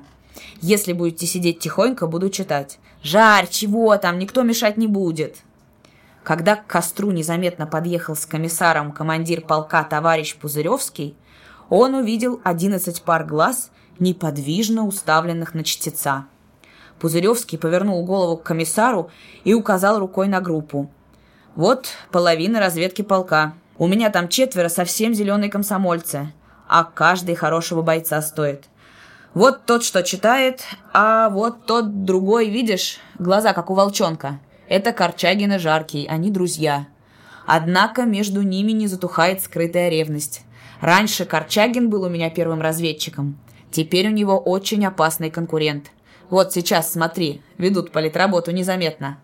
А влияние очень большое. Для них хорошее слово придумано. Молодая гвардия. «Это политрук разведки читает?» – спросил комиссар. «Нет, политрук Крамер». Пузыревский двинул лошадь вперед. «Здравствуйте, товарищи!» — крикнул он громко. Все обернулись. Легко спрыгнув с седла, Командир подошел к сидящим. «Греемся, друзья?» – спросил он, широко улыбаясь, и его мужественное лицо со слегка монгольскими узенькими глазами потеряло суровость. Командира встретили приветливо, дружески, как хорошего товарища. Военком оставался на лошади, собираясь ехать дальше. Пузыревский, откинув назад кобуру с Маузером, присел у седла рядом с Корчагиным и предложил. «Закурим, что ли? У меня табачок дельный завелся». Закурив папироску, он обратился к комиссару. «Ты езжай, Доронин, я здесь останусь. Если в штабе нужен буду, дайте знать». Когда Доронин уехал, Пузыревский, обращаясь к Корчагину, предложил. «Читай дальше, я тоже послушаю». Дочитав последние страницы, Павел положил книгу на колени и задумчиво смотрел на пламя. Несколько минут никто не проронил ни слова. Все находились под впечатлением гибели овода. Пузыревский, дымя цигаркой, ожидал обмена мнений. «Тяжелая история», — прервал молчание Середа. «Есть, значит, на свете такие люди. Так человек не выдержал бы. Но как за идею пошел, так у него все это и получается». Он говорил, заметно волнуясь. Книга произвела на него большое впечатление. Андрюша Фомичев, сапожный подмастерье из Белой Церкви, с негодованием крикнул. «Попался бы мне ксенц, что ему крестом в зубы залезал! Я бы его проклятого сразу прикончил!» Андрощук, подвинув палочкой котелок ближе к огню, убежденно произнес. «Умирать, если знаешь за что, особое дело. Тут у человека и сила появляется. Умирать даже обязательно надо с терпением – если за тобой правда чувствуется. Отсюда и геройство получается. Я одного парнишку знал, Парайкой звали. Так он, когда его белый застукали в Одессе, прямо на взвод целый нарвался с горяча. Не успели его штыком достать, как он гранату себе под ноги ахнул, сам на куски и кругом положил Беляков кучу. А на него сверху посмотришь — никудышный. Про него вот книжку не пишет никто, а стоило бы. Много есть народу знаменитого среди нашего брата. Помешал ложкой в котелке, Вытянув губы, попробовал из ложки чай и продолжал. А смерть бывает и собачья. Мутная смерть, без почета. Когда у нас бой под Изяславлем шел, город такой старинный, еще при князьях строился, на реке Горынь. Есть там польский костел, как крепость, без приступу. Ну так вот, вскочили мы туда. Цепью пробираемся по закоулкам. Правый фланг у нас латыши держали. Выбегаем мы, значит, на шоссе. Глядь, стоят около одного сада три лошади, к забору привязаны, под седлами. Ну, мы, понятное дело, думаем, застукаем полячишек. Человек с десяток нас во дворе кинулись. Вперед с маузерищем прет командир роты ихней, латышской. До дому дорвались, дверь открыта. Мы туда. Думали поляки, а получилось наоборот. Свой разъезд тут орудовал. Они раньше нас заскочили. Видим, творится здесь совсем невеселое дело. Факт налицо. Женщину притесняют. Жил там офицеришка польский. Ну, они, значит, его бабу до земли и пригнули. Латыш, как это все увидел, да по-своему что-то крикнул. Схватили тех троих и на двор волоком. У нас русских двое только было, а остальные — латыши. Командира фамилия Бредис. Хоть я по-ихнему и не понимаю, но вижу, дело ясное, в расход пустят. Крепкий народ эти латыши, кремневой породы. Приволокли они тех к конюшне каменной, амба, думаю, шлепнут обязательно — а один из тех, что попался, здоровый такой, парнище, морда кирпича просит, не дается, барахтается, загинает до седьмого поколения. Из-за бабы, говорит, к стенке ставить. Другие тоже пощады просят. Меня от этого всего в мороз ударило. Подбегаю я к Бредису и говорю, «Товарищ комроты, пущай их трибунал судит, зачем тебе в их крови руки марать? В городе бой не закончился, а мы тут с этими рассчитываемся». Он до меня как обернется, так я пожалел за свои слова. Глаза у него, как у тигра. Маузер мне в зубы. Семь лет воюю, а нехорошо вышло. Оробел. Вижу, убьет без рассуждения. Крикнул он на меня по-русски, его чуть разберешь. Кровью знамя закрашено, а эти — позор всей армии. Бандит смертью платит. Не выдержал я. Бегом из двора на улицу, а сзади стрельба. Кончено, думаю. Когда в цепь пошли, Город уже был наш. Вот оно что получилось. По собачьи люди сгинули. Разъезд-то был из тех, что к нам приставили у Мелитополя. У Махно раньше действовали. Народ сбродный. Поставив котелок у ног, Андрощук стал развязывать сумку с хлебом. «Замотается между нас такая дрянь. Не досмотришь всех. Вроде тоже за революцию старается. От них грязь на всех. А смотреть тяжело было. До сих пор не забуду», — закончил он, принимаясь за чай. Только поздней ночью заснула конная разведка. Выводил носом трели уснувший Середа, спал, положив голову на седло Пузыревский, и записывал что-то в записную книжку политрук Крамер. На другой день, возвращаясь с разведки, Павел, привязав лошадь к дереву, подозвал к себе Крамера, только что окончившего пить чай. «Слушай, политрук, ты как посмотришь на такое дело? Вот я собираюсь перемахнуть в первую конную. У них дела впереди горячие. Ведь не для гулянки их столько собралось. А нам здесь придется толкаться все на одном месте. Крамер посмотрел на него с удивлением. Как это перемахнуть? Что тебе, Красная Армия, кино? На что это похоже? Если мы все начнем бегать из одной части в другую, веселые будут дела. «Не все ли равно, где воевать?» – перебил Павел Крамера. «Тут ли, там ли? Я же не дезертирую в тыл. Крамер категорически запротестовал. А дисциплина, по-твоему, что? У тебя, Павел, все на месте, а вот насчет анархии это имеется. Захотел, сделал. А партия и комсомол построены на железной дисциплине. Партия выше всего. И каждый должен быть не там, где он хочет, а там, где нужен. Тебе Пузыревский отказал в переводе? Значит, точка. Высокий тонкий Крамер с желтоватым лицом закашлялся от волнения. Крепко засела свинцовая типографская пыль в легких. Часто горел на щеках его нездоровый румянец. Когда Крамер успокоился, Павел сказал негромко, но твердо.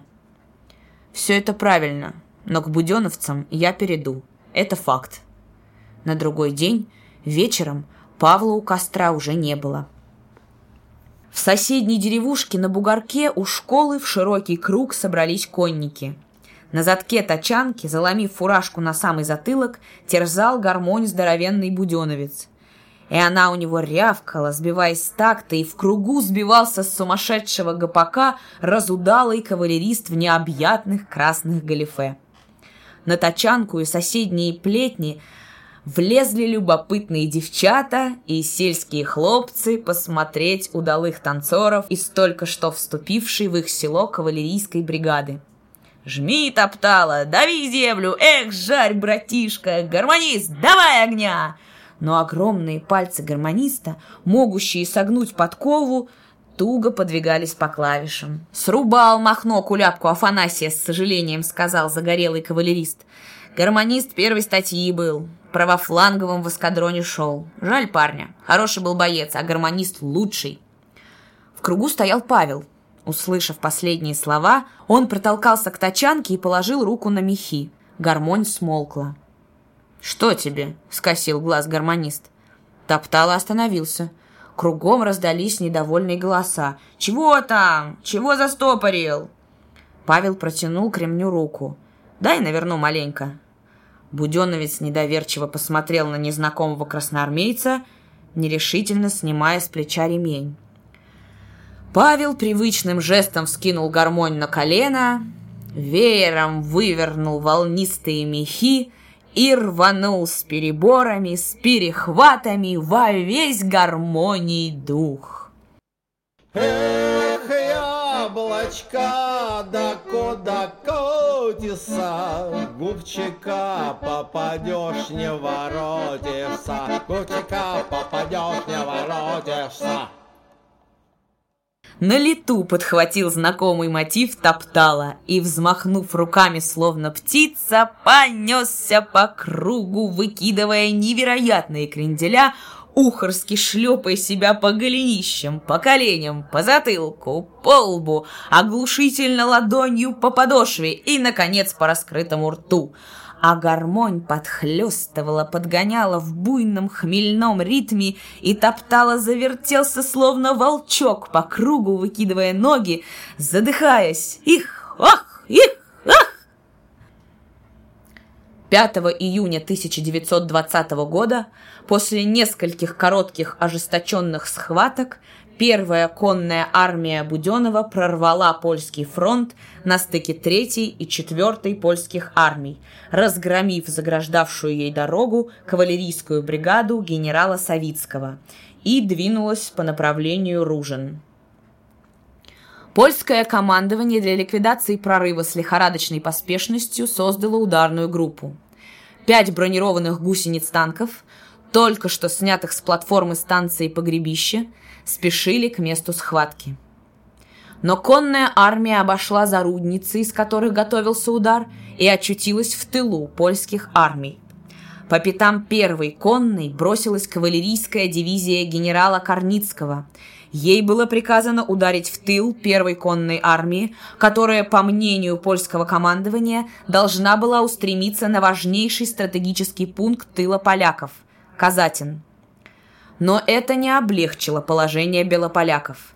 Хотя на другой день они и зашили дыру, пробитую на фронте, и законной армии сомкнулся фронт, но в тылу у них оказался могучий конный коллектив, который, уничтожив тыловые базы противника, должен был обрушиться на киевскую группу поляков – на пути своего продвижения конные дивизии уничтожали небольшие железнодорожные мосты и разрушали железные дороги, чтобы лишить поляков путей отступления. Получив от пленных сведения о том, что в Житомире находится штаб армии, на самом деле там был даже штаб фронта, командарм конный решил захватить важные железнодорожные узлы и административные центры Житомир и Бердичев – 7 июня на рассвете на Житомир уже мчалась 4-я кавалерийская дивизия. В одном из эскадронов на месте погибшего Куляпка правофланговым скакал Корчагин.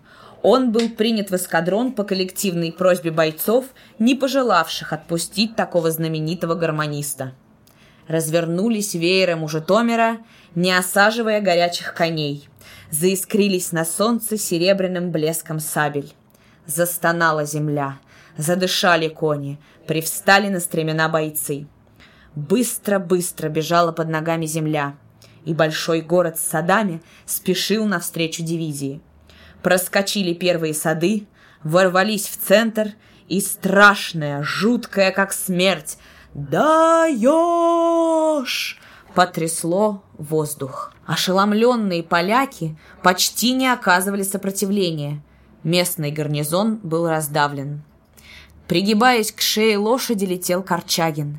Рядом на вороном тонконогом коне топтала. На глазах у Павла срубил неумолимым ударом лихой буденовец, не успевшего вскинуть к плечу винтовку легионера.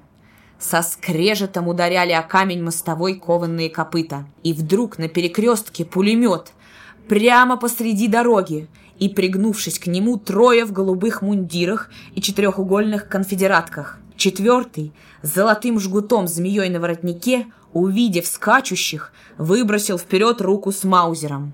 Ни Топтала, ни Павел не могли сдержать коней и прямо в когти смерти рванули на пулемет. Офицер выстрелил в Корчагина. Мимо! Воробьем чиркнула пуля у щеки, и отброшенный грудью лошади поручик, стукнувшись головой о камни, упал навзничь. В ту же секунду захохотал дико, лихорадочно спеша пулемет, и упал топтала вместе с вороным, ужаленный десятком шмелей.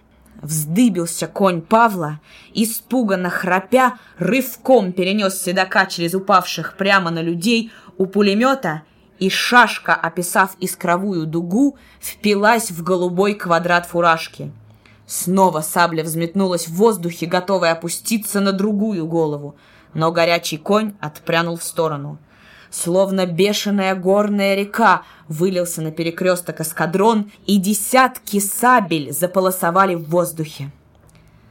Длинные узкие коридоры тюрьмы огласились криками – в камерах до отказа наполненных людьми с измученными, изможденными лицами волнения. В городе бой.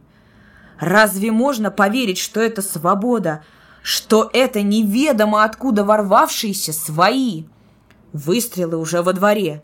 По коридорам бегут люди, и вдруг родное, непередаваемо родное «Товарищи, выходи!» Павел подбежал к закрытой двери с маленьким окошком, к которому устремились десятки глаз. Яростно ударил по замку прикладом. «Еще еще! Подожди, я в него бомбой!» Остановил Павла Миронов и вытащил из кармана гранату. Взводный Цыгарченко вырвал гранату. «Стоп, психа, ты что, очумел? Сейчас ключи принесут. Где нельзя взломать, ключами откроем!» По коридору уже вели сторожей, подталкивая их наганами. Коридор наполнялся оборванными, немытыми, охваченными безумной радостью людьми. Распахнув широкую дверь, Павел вбежал в камеру. «Товарищи, вы свободны! Мы, буденовцы, наша дивизия взяла город!» Какая-то женщина с влажными от слез глазами бросилась к Павлу и, обняв словно родного, зарыдала. Дороже всех трофеев, Дороже победы было для бойцов дивизии освобождение 5071 большевика, загнанных белополяками в каменные коробки и ожидавших расстрела или виселицы, и двух тысяч политработников Красной Армии. Для семи тысяч революционеров беспросветная ночь стала сразу ярким солнцем горячего июньского дня – один из заключенных с желтым, как лимонная корка лицом, радостно кинулся к Павлу. Это был Самуил Лехер, наборщик типографии из Шепетовки. Павел слушал рассказ Самуила. Лицо его покрывалось серым налетом. Самуил рассказывал о кровавой трагедии в родном городке, и слова его падали на сердце, как капли расплавленного металла. Забрали нас ночью всех сразу, выдал негодяй-провокатор. Очутились мы все в лапах военной жандармерии. Били нас, Павел, страшно. Я мучился меньше других. После первых же ударов свалился замертво на пол, но другие покрепче были. Скрывать нам было нечего. Жандармерия знала все лучше нас. Знали каждый наш шаг. Еще бы не знать, когда среди нас сидел предатель. Не рассказать мне про эти дни. Ты знаешь, Павел, многих. Валю Бружак, Розу Грицман из уездного города, совсем девочка, 17 лет. Хорошая девчина, глаза у нее доверчивые такие были. Потом Сашу Буншафта, знаешь, наш же наборщик, веселый такой парнишка, он всегда на хозяина карикатуры рисовал. Ну так вот он. Потом двое гимназистов, Новосельский и Тужец. Ну, ты этих знаешь. А другие все из уездного городка и местечка. Всего было арестовано 29 человек, среди них 6 женщин. Всех их мучили зверски. Валю и Розу изнасиловали в первый же день. Издевались гады кто как хотел. Полумертвыми приволокли их в камеры. После этого Роза стала заговариваться, а через несколько дней совсем лишилась рассудка. В ее сумасшествие не верили, считали симулянткой и на каждом допросе били. Когда ее расстреливали, страшно было смотреть. Лицо было черно от побоев, глаза дикие, безумные. Старуха. Валя Бружак до последней минуты держалась хорошо. Они умерли, как настоящие бойцы. Я не знаю, где брались у них силы, но разве можно рассказать, Павел, о смерти их? Нельзя рассказать. Смерть их ужаснее слов. Бружак была замешана в самом опасном.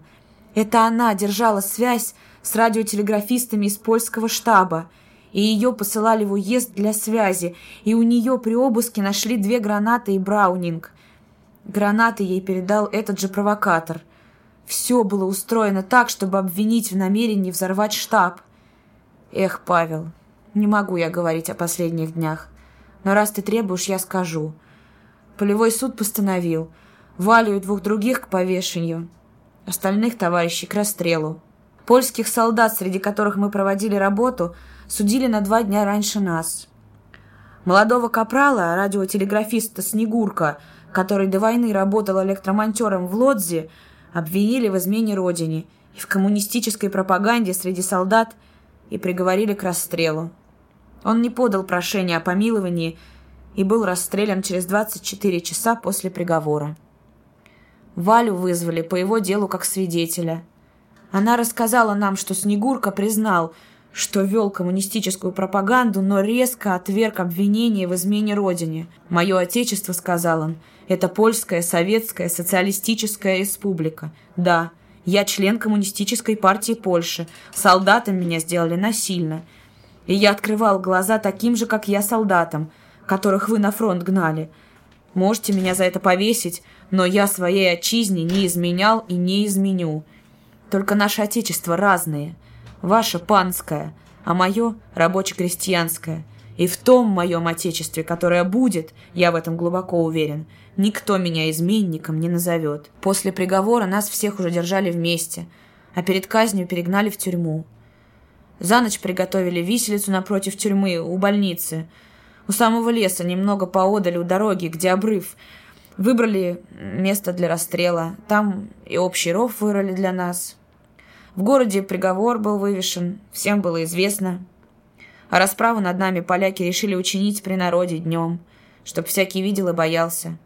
И с утра начали сгонять из города к виселице народ. Некоторые шли из любопытства, хоть и страшно, но шли – Толпа у виселиц громадная. Куда глаз достанет? Все людские головы. Тюрьма, знаешь, забором из бревен обнесена. Тут же у тюрьмы поставили виселицы, и нам слышен был гул голосов. На улице сзади пулеметы поставили, конную и пешую жандармерию со всего округа согнали. Целый батальон отцепил огороды и улицы. Для приговоренных к повешению яму особую вырыли тут же у виселицы. Ожидали мы конца молча, изредка перекидываясь словами. Обо всем переговорили накануне, тогда же и попрощались. Только Роза шептала что-то невнятное в углу камеры, разговаривая сама с собой. Валя, истерзанная насилием и побоями, не могла ходить и больше лежала. А коммунистки из местечка, родные сестры, обнявшись, прощались и, не выдержав, зарыдали. Степанов из уезда, молодой, сильный, как борец, парень, при аресте двоих жандармов ранил, отбиваясь. Настойчиво требовал от сестер «Не надо слез, товарищи. Плачьте здесь, чтобы не плакать там. Нечего собак кровавых радовать. Все равно нам пощады не будет, все равно погибать приходится. Так давайте умирать по-хорошему. Пусть никто из нас не ползает на коленях. Товарищи, помните, умирать надо хорошо». И вот пришли за нами. Впереди Шварковский, начальник контрразведки, садист, бешеная собака. Он, если не насиловал, то жандармам давал насиловать, а сам любовался. От тюрьмы к виселице через дорогу коридоры с жандармов устроили. И стояли эти канарики, как их за желтые аксельбанты называли, с палашами наголо.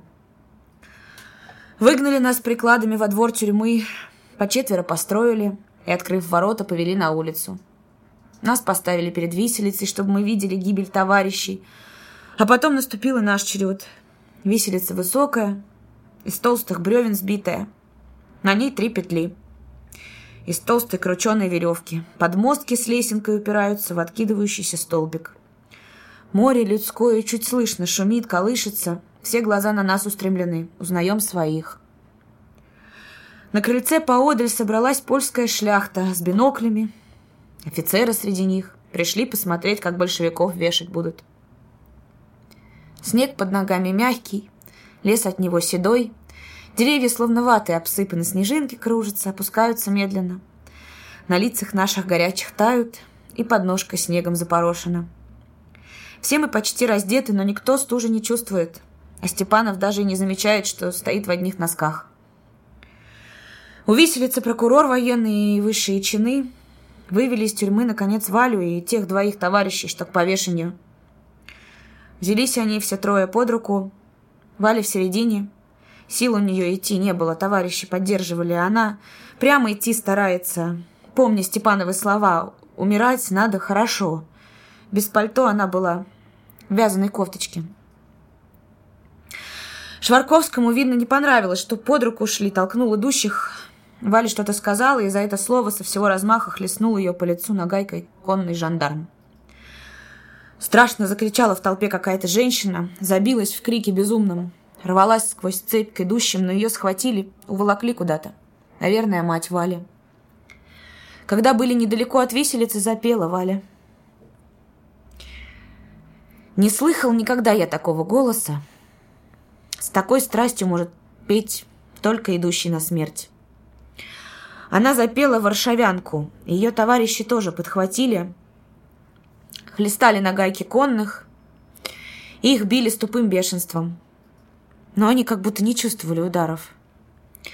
Сбив с ног, их к виселице волокли, как мешки.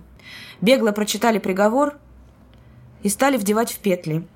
Тогда запели мы. «Вставай, проклятием заклейменный!» К нам кинулись со всех сторон. Я только видел, как солдат прикладом выбил столбик из подножки, и все трое задергались в петлях.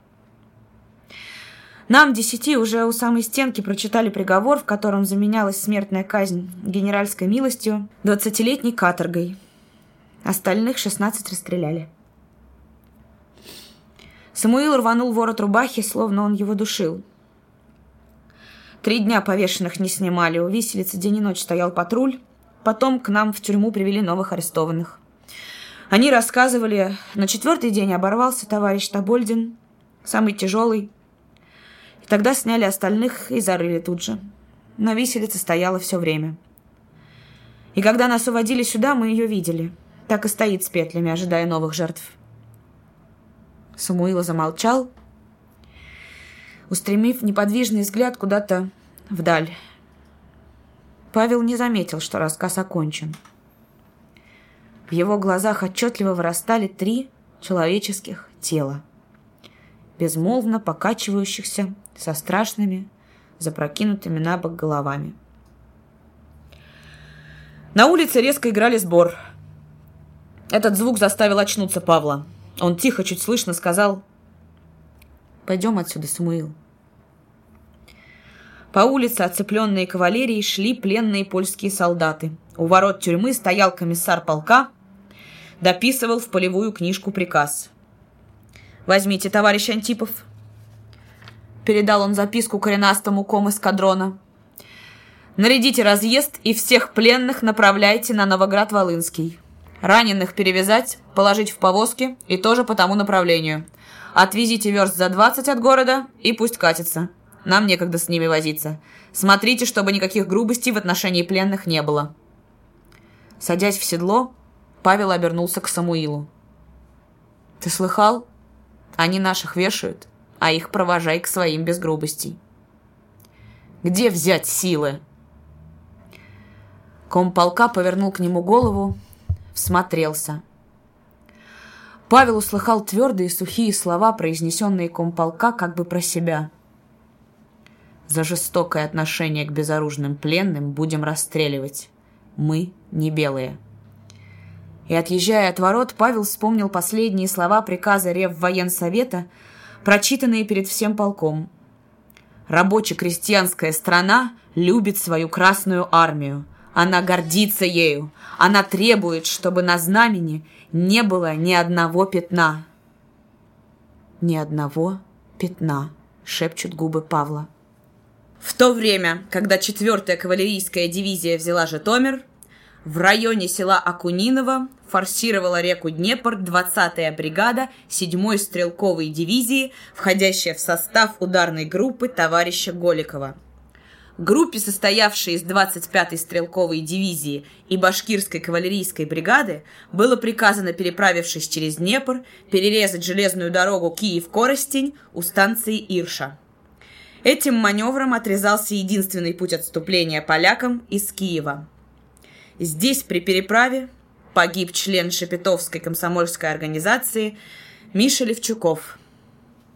Когда бежали по шаткому понтону, Оттуда из-за горы, злобно шипя, пролетел над головами снаряд и рванул воду в клочья. И в тот же миг юркнул под лодку понтона Миша.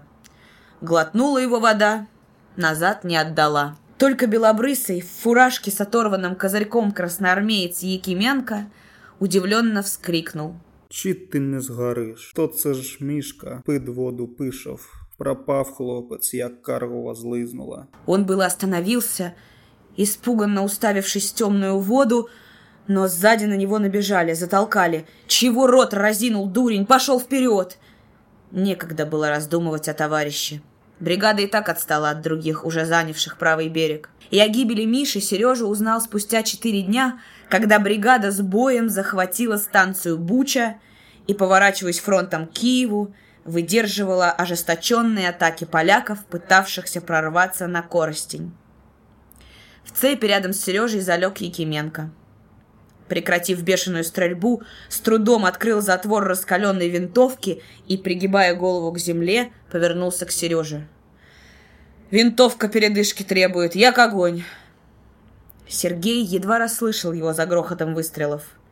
Когда немного утихло, Якименко как-то вскользь сообщил, а твой товарищ утонул в Днепре. Я и не досмотрел, Яковин, нырнув в воду.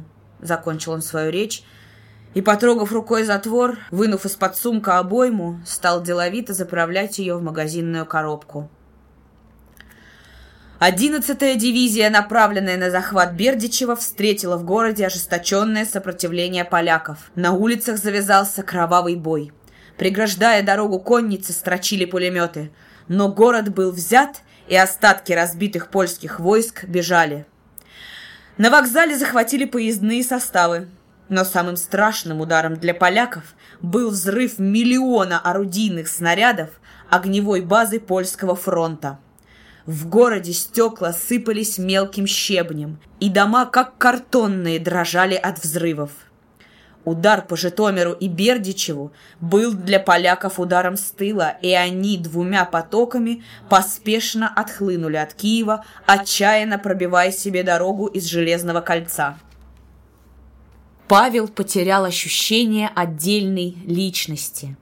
Все эти дни были напоены жаркими схватками. Он, Корчагин, растаял в массе, и как каждый из бойцов как бы забыл слово «я», осталось лишь мы, наш полк, наш эскадрон, наша бригада. А события мчались с ураганной быстротой. Каждый день приносил новое.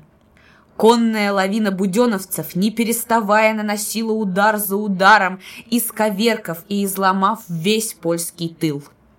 Напоенные хмелем побед, со страстной яростью кидались кавалерийские дивизии в атаке на Новоград-Волынский, сердце польского тыла. откатываясь назад, как волна от крутого берега, отходили и снова бросались вперед со страшным «Даешь!». Ничто не помогло полякам. Ни сети проволочных заграждений, ни отчаянное сопротивление гарнизона, засевшего в городе. Утром 27 июня, переправившись в конном строю через реку Случ, буденовцы ворвались в Новоград-Волынский, преследуя поляков по направлению местечка Корец. В это же время 45-я дивизия перешла реку Случ у Нового Мирополя, а кавалерийская бригада Котовского бросилась на местечко Любар. Радиостанция «Первой конной» принимала приказ командующего фронтом направить всю конницу на захват Ровно. Непреодолимое наступление красных дивизий гнало поляков разрозненными, деморализованными, ищущими спасения группами. Однажды, посланный комбригом на станцию, где стоял бронепоезд, Павел встретился с тем, с кем встретиться никак не ожидал. Конь с разбегу взял насыпь. Павел натянул поводья у переднего вагона, закрашенного серым цветом. Грозный своей неприступностью с черными жерлами орудий, запрятанных в башне, стоял бронепоезд. Возле него возилось несколько замасленных фигур, приподнимая тяжелую стальную завесу у колес. «Где можно найти командира бронепоезда?» — спросил Павел красноармейца в кожанке, несущего ведро с водой. «Вон там!» Махнул тот рукой к паровозу. Останавливаясь у паровоза, Корчагин спросил. «Кто командир?» Затянутый в кожу с головы до ног человек с рябинкой оспы на лице повернулся к нему. «Я!» Павел вытащил из кармана пакет. «Вот приказ комбрига, распишитесь на конверте». Командир, прилаживая на колени конверт, расписывался. У среднего паровозного колеса возилась с масленкой чья-то фигура. Павел видел лишь широкую спину, из кармана кожаных брюк торчала рукоятка нагана. «Вот, получи расписку», – протянул Павлу конверт человек в кожаном. Павел подбирал поводья, готовясь к отъезду. Человек у паровоза выпрямился во весь рост и обернулся. В ту же минуту Павел соскочил с лошади, словно его ветром сдуло. «Артем!» «Братишка!» Весь измазанный в мазуте машинист быстро поставил масленку и схватил в медвежье объятие молодого красноармейца. «Павка! Мерзавец! Ведь это же ты!» — крикнул он, не веря своим глазам. Командир бронепоезда с удивлением смотрел на эту сцену. Красноармейцы-артиллеристы рассмеялись. «Вишь, братки встретились!» 19 августа в районе Львова Павел потерял в бою фуражку. Он остановил лошадь, но впереди уже срезались эскадроны с польскими цепями. Меж кустов лощинника летел Демидов. Промчался вниз к реке на ходу, крича «Начдива! Убили!» Павел вздрогнул. Погиб Летунов, героический его Начдив. Беззаветной смелости товарищ. Дикая ярость охватила Павла. Полоснув тупым концом сабли измученного с окровавленными уделами гнетка, помчал в самую гущу схватки. «Руби, гадов! Руби их! Бей польскую шляхту! Летунова убили!» И сослепу, не видя жертвы, рубанул фигуру в зеленом мундире. Охваченный безумной злобой за смерть Начдива, эскадронцы изрубили взвод легионеров.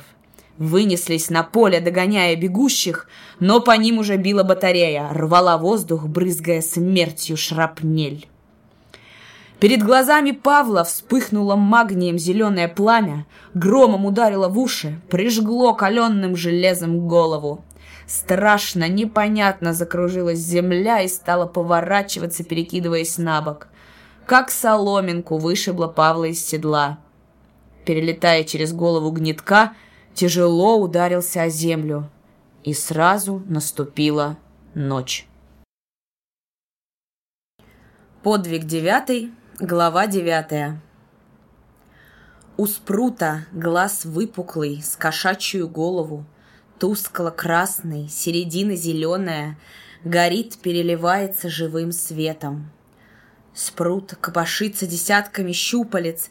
Они словно клубок змей извиваются, отвратительно шурша чешуей кожи. Спрут движется. Он видит его почти у самых глаз. Щупальца поползли по телу. Они холодны и жгутся, как крапива. Спрут вытягивает жало, и оно впивается, как пиявка, в голову и, судорожно сокращаясь, всасывает в себя его кровь. Он чувствует, как кровь переливается из его тела в разбухающее туловище спрута, а жало сосет, сосет, и там, где оно впилось в голову, невыносимая боль. Где-то далеко-далеко слышны человеческие голоса. Какой у него сейчас пульс? И еще тише отвечает другой голос, женский. Пульс у него 138, температура 39,5, все время бред. Спрут исчез, но боль от жала осталась. Павел чувствует, чьи-то пальцы дотрагиваются до его руки выше кисти.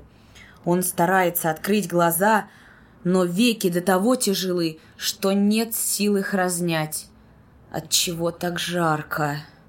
Мать, видно, натопила печь. Но опять где-то говорят люди. Пульс сейчас 122.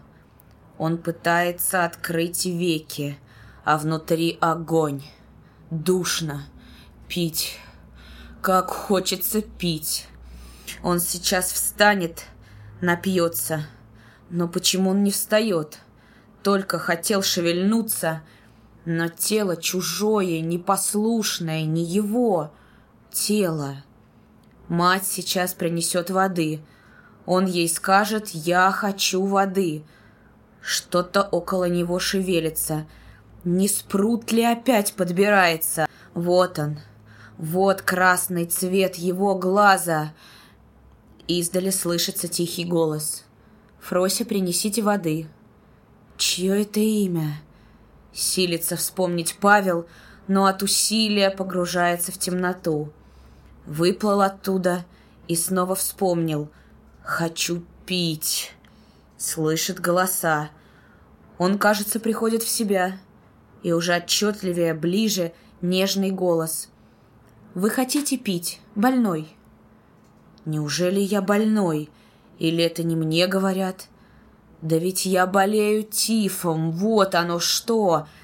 И в третий раз пытается открыть веки. Наконец удается. В узкую щель открывшегося глаза первое, что ощутил, это красный шар над головой, но его закрывает что-то темное. Это темное нагибается к нему, и губы ощущают твердый край стакана и влагу, живительную влагу, Огонь внутри потухает. Прошептал удовлетворенно. Вот теперь хорошо. Больной, вы меня видите? Это спрашивает то темное, стоящее над ним, и уже засыпая, все же успел ответить «Не вижу, а слышу». Кто бы мог сказать, что он выживет?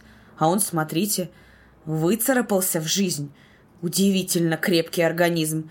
Вы, Нина Владимировна, можете гордиться. Вы его буквально выходили. И голос женский, волнуюсь. О, я очень рада. После тринадцатидневного беспамятства Корчагину возвратилось сознание. Молодое тело не захотело умереть, и силы медленно приливали к нему. Это было второе рождение.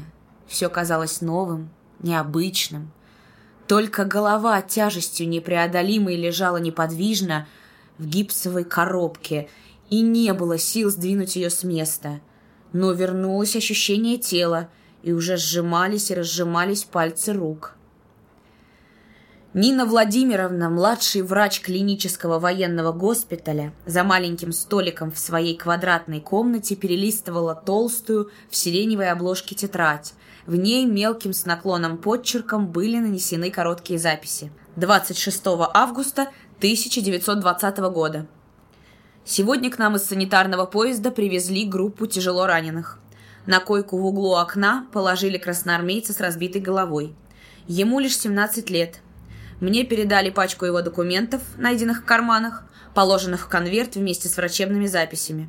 Его фамилия Корчагин, Павел Андреевич. Там были затрепанный билетик номер 967 Коммунистического союза молодежи Украины, изорванная красноармейская книжка и выписка из приказа по полку.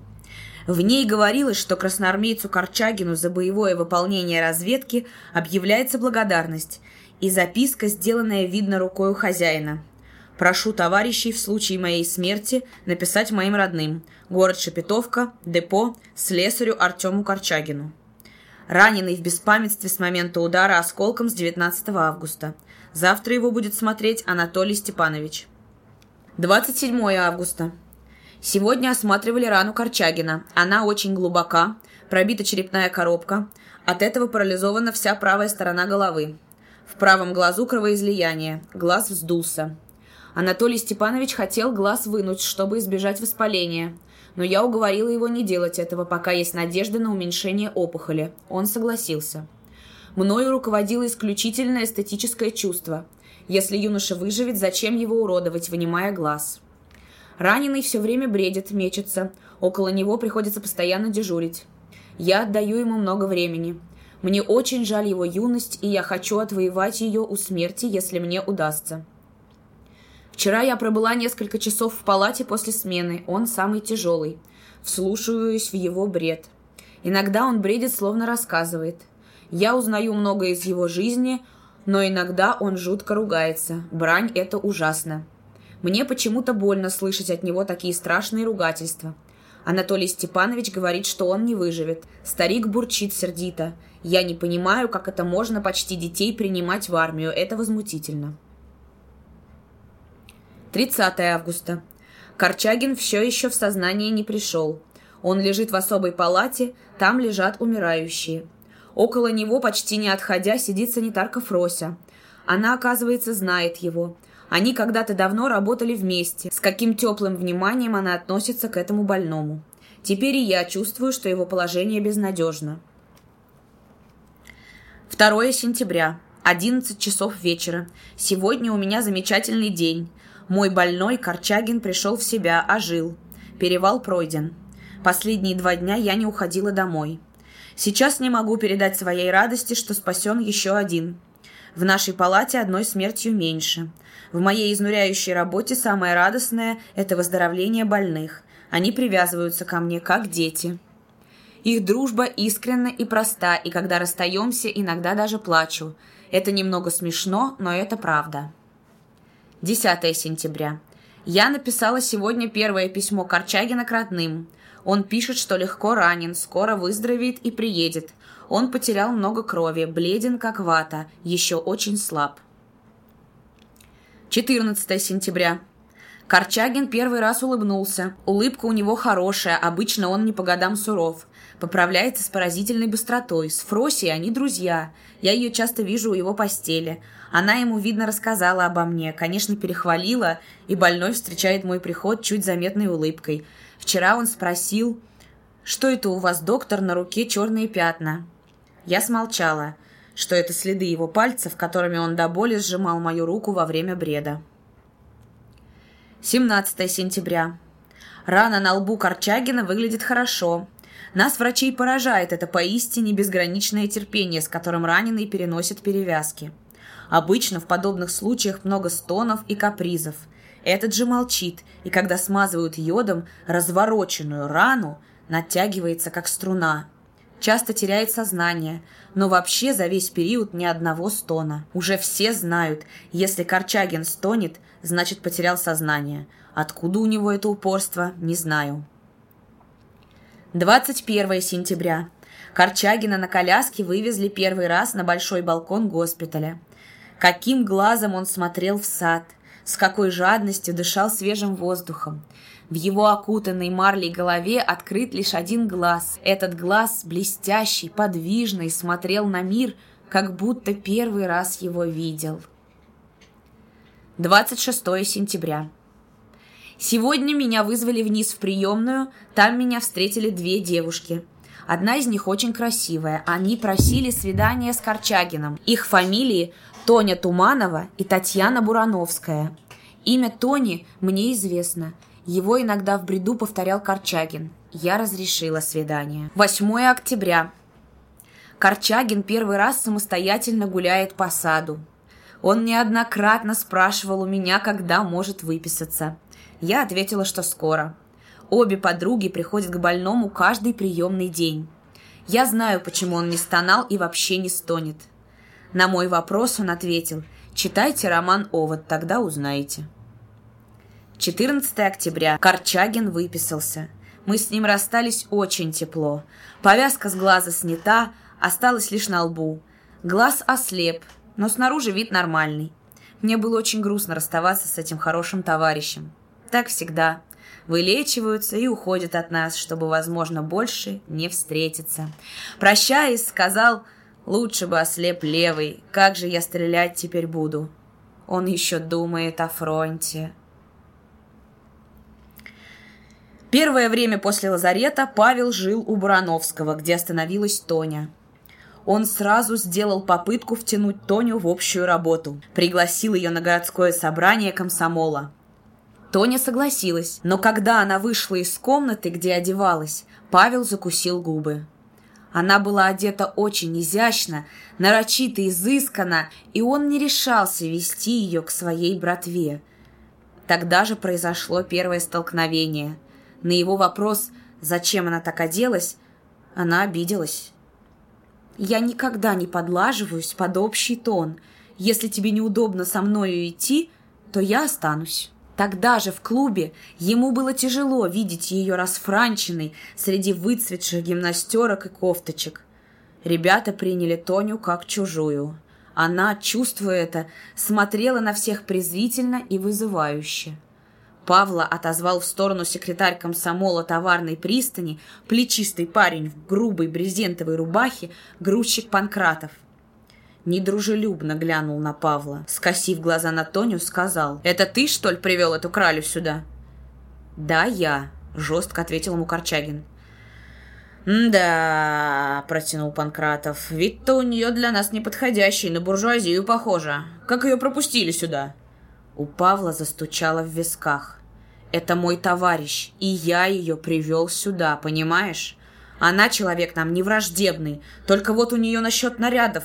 Так это правда. Но ведь не всегда по одежде ярлык надо припаивать. Я тоже понимаю, кого сюда привести можно, и нацеливаться, товарищ, нечего». Он хотел сказать еще что-то грубое, но сдержался, понимая, что Панкратов высказывает общее мнение и все свое возмущение перенес на Тоню. Я же ей говорил, какому черту нужен этот форс? Этот вечер был началом развала дружбы. С чувством горечи и удивления следил Павел, как ломается, казалось, так крепко сколоченная дружба. Прошло еще несколько дней, и каждая встреча Каждая беседа вносила все большее отчуждение и глухую неприязнь в их отношения. Дешевый индивидуализм Тони становился непереносимым Павлу. Необходимость разрыва была ясна обоим. Сегодня они пришли оба в застланный умершими бурыми листьями купеческий сад, чтобы сказать друг другу последнее слово. Стояли у балюстрады над обрывом. Внизу серой массой воды поблескивал Днепр.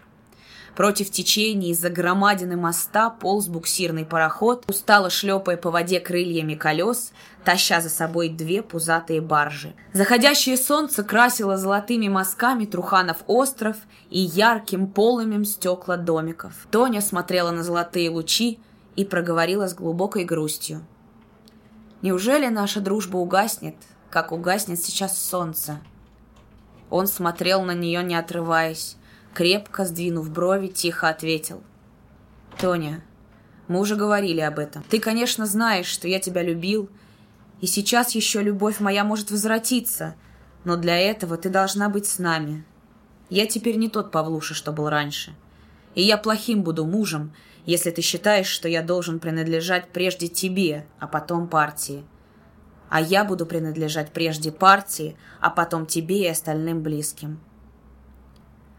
Тоня с тоской глядела на синеву реки, и глаза ее наполнились слезами. Павел смотрел на ее знакомый профиль, на густые каштановые волосы, и к сердцу прилила волна жалости к девушке, когда-то такой дорогой и близкой. Он осторожно положил свою руку на ее плечо. «Бросай все, что тебя вяжет. Идем к нам. Будем вместе добивать господ. У нас есть много девушек хороших. Вместе с нами они несут всю тяжесть борьбы ожесточенной. Вместе с нами переносят все лишения. Они, может, не такие образованные, как ты. Но почему? Почему ты не хочешь быть с нами? Ты говоришь, что тебя чужанин силком взять хотел. Но это же выродок, а не боец. Говоришь, встретили тебя недружелюбно, а зачем же ты оделась, словно на буржуйский бал? Гордость зашибла. Не буду, мол, подлаживаться под грязные гимнастерки. У тебя нашлась смелость полюбить рабочего, а полюбить идею не можешь. Мне жаль с тобой расстаться. И о тебе вспоминать хотелось бы хорошо. Он замолчал. На другой день на улице Павел увидал приказ за подписью председателя губернской ЧК Жухарая. Сердце у него дрогнуло. На силу добился он до матроса, не пускали. Такую волынку завел, что часовые арестовать собирались. Все же добился. Встретились с Федором хорошо. Руку у Федора отбил снаряд. Тут же сговорились о работе. «Будем с тобой контру здесь душить. Пока на фронт у тебя сил нет. Завтра же и приходи», — сказал Жухрай. Борьба с белополяками закончилась. Красные армии, бывшие почти у стен Варшавы, израсходовав все материальные и физические силы, оторванные от своих баз, не могли взять последнего рубежа, отошли обратно. Случилось чудо на Висле, как поляки называют отход красных от Варшавы. Белопанская Польша осталась жить. Мечту о польской советской социалистической республике пока не удалось осуществить. Страна, залитая кровью, требовала передышки. Павлу не пришлось увидеться со своими, так как городок Шепетовка опять был занят белополяками и стал временной границей фронта. Шли мирные переговоры. Дни и ночи Павел проводил в чрезвычайной комиссии, выполняя разные поручения. Жил он в комнате Федора – Узнав о занятии городка поляками, Павел загрустил. Что же, Федор, значит, мать за границей останется, если перемирие на этом закончится. Но Федор его успокаивал. Наверное, граница через Горынь по реке пройдет. Так что город за нами останется. Скоро узнаем. С польского фронта на юг перебрасывались дивизии. Пользуясь передышкой, из Крыма выпал Сврангель. И в то время, когда республика напрягала все силы на польском фронте, врангелевцы продвинулись с юга на север вдоль Днепра, пробираясь к Екатеринославской губернии. Для ликвидации этого последнего контрреволюционного гнезда, пользуясь окончанием войны с поляками, страна бросила на Крым свои армии. Через Киев на юг проходили эшелоны, груженные людьми, повозками, кухнями, орудиями. В участковой транспортной ЧК шла лихорадочная работа. Весь этот поток составов создавал пробки, и тогда вокзалы забивались до отказа, и движение срывалось, так как не было ни одного свободного пути. А аппараты выбрасывали полосочки лент с ультимативными телеграммами. В них приказывалось освободить путь для такой-то дивизии – ползли бесконечные полосочки, крапленные черточками ленты, и в каждой из них было, вне всякой очереди, в порядке боевого приказа, немедленно освободить путь. И почти в каждой из них упоминалось, что за неисполнение виновные будут преданы суду революционного военного трибунала, а ответственность за пробки была у ТЧК. Сюда врывались, размахивая наганом, командиры частей, требуя немедленного продвижения их эшелонов вперед, согласно вот такой-то телеграмме командарма за номером таким-то. Никто из них не хотел слушать, что этого сделать невозможно. Душа вон, а пропускай вперед. И начиналась страшная ругань. В особо сложных случаях срочно вызывали жухрая. И тогда, готовые перестрелять друг друга, разгоряченные люди – утихали. Железная фигура Жухрая, холодно-спокойная и голос, тугой, не допускающий возражений, заставляли засовывать в кобуры вынутые наганы. Выбирался Павел на перрон из комнаты с колючей болью в голове. Разрушающе действовала на нервы чекистская работа. Однажды на поездной платформе, наполненной зарядными ящиками, Павел увидел Сережу. Бружак свалился на него с платформы, чуть не сшиб на землю и крепко тискал в объятиях. «Павка! Чертяка, я тебя сразу узнал!» Друзья не знали, о чем расспрашивать друг друга, о чем рассказывать, ведь так много было пережито за это время. Спрашивали и, не дожидаясь ответа, отвечали сами – и не заметили гудков. Лишь когда медленно поползли вагоны, разорвали объятия. Но что было делать? Встреча прервалась, поезд все прибавлял ход, и чтобы не отстать, Сережа, последний раз крикнув что-то другу, побежал по перрону, цепляясь за открытую дверь теплушки. Его подхватило несколько рук, втянули внутрь. А Павел стоял и смотрел вслед, и только теперь вспомнил, что Сережа не знает о гибели Вали. Сережа ведь не был в родном городе, а он, Павел, ему этого не сказал, ошеломленный встречей. «Пусть едет спокойно. Хорошо, что не знает», — думал Павел. Он не знал, что увидит друга в последний раз.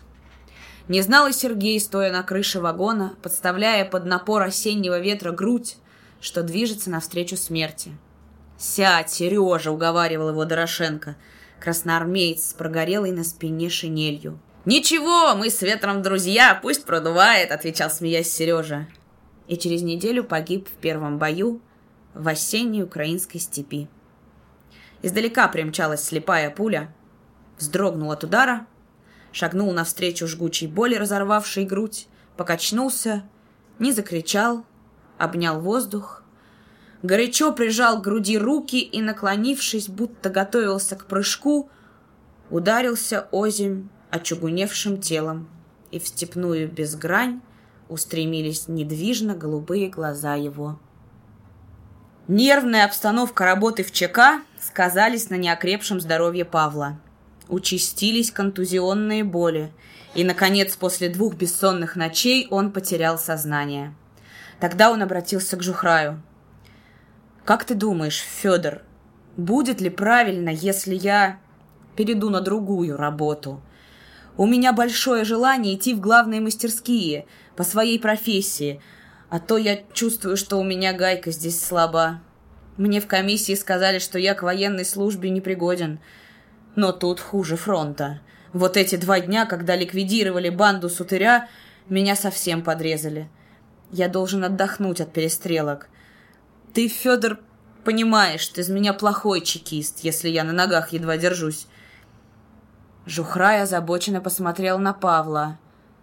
Да, выглядишь ты неважно. Надо было еще раньше тебя освободить, но это я виноват, за работой не досмотрел.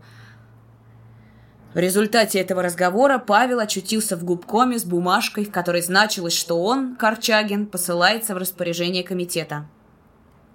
Вертлявый мальчишка, в озорно надвинутой на нос кепке, стрельнув глазами по бумажке, весело подмигнул Павлу. «Из ЧК? Приятное учреждение. Пожалуйста, мы тебе работенку в два счета смастерим. У нас на ребят голодуха. Куда тебя? В губпродком хочешь? Нет? Не надо. На пристаняво гидбазу поедешь? Нет? Ну, напрасно. Хорошее местечко, ударный паек». Павел перебил паренька. «Я на железную дорогу. В главные мастерские хочу». Тот удивленно посмотрел на него. «В главные мастерские? А там у нас людей не требуется. В общем, иди, Кустинович, она тебя куда-нибудь пристроит». После короткой беседы со смуглой девчиной было решено.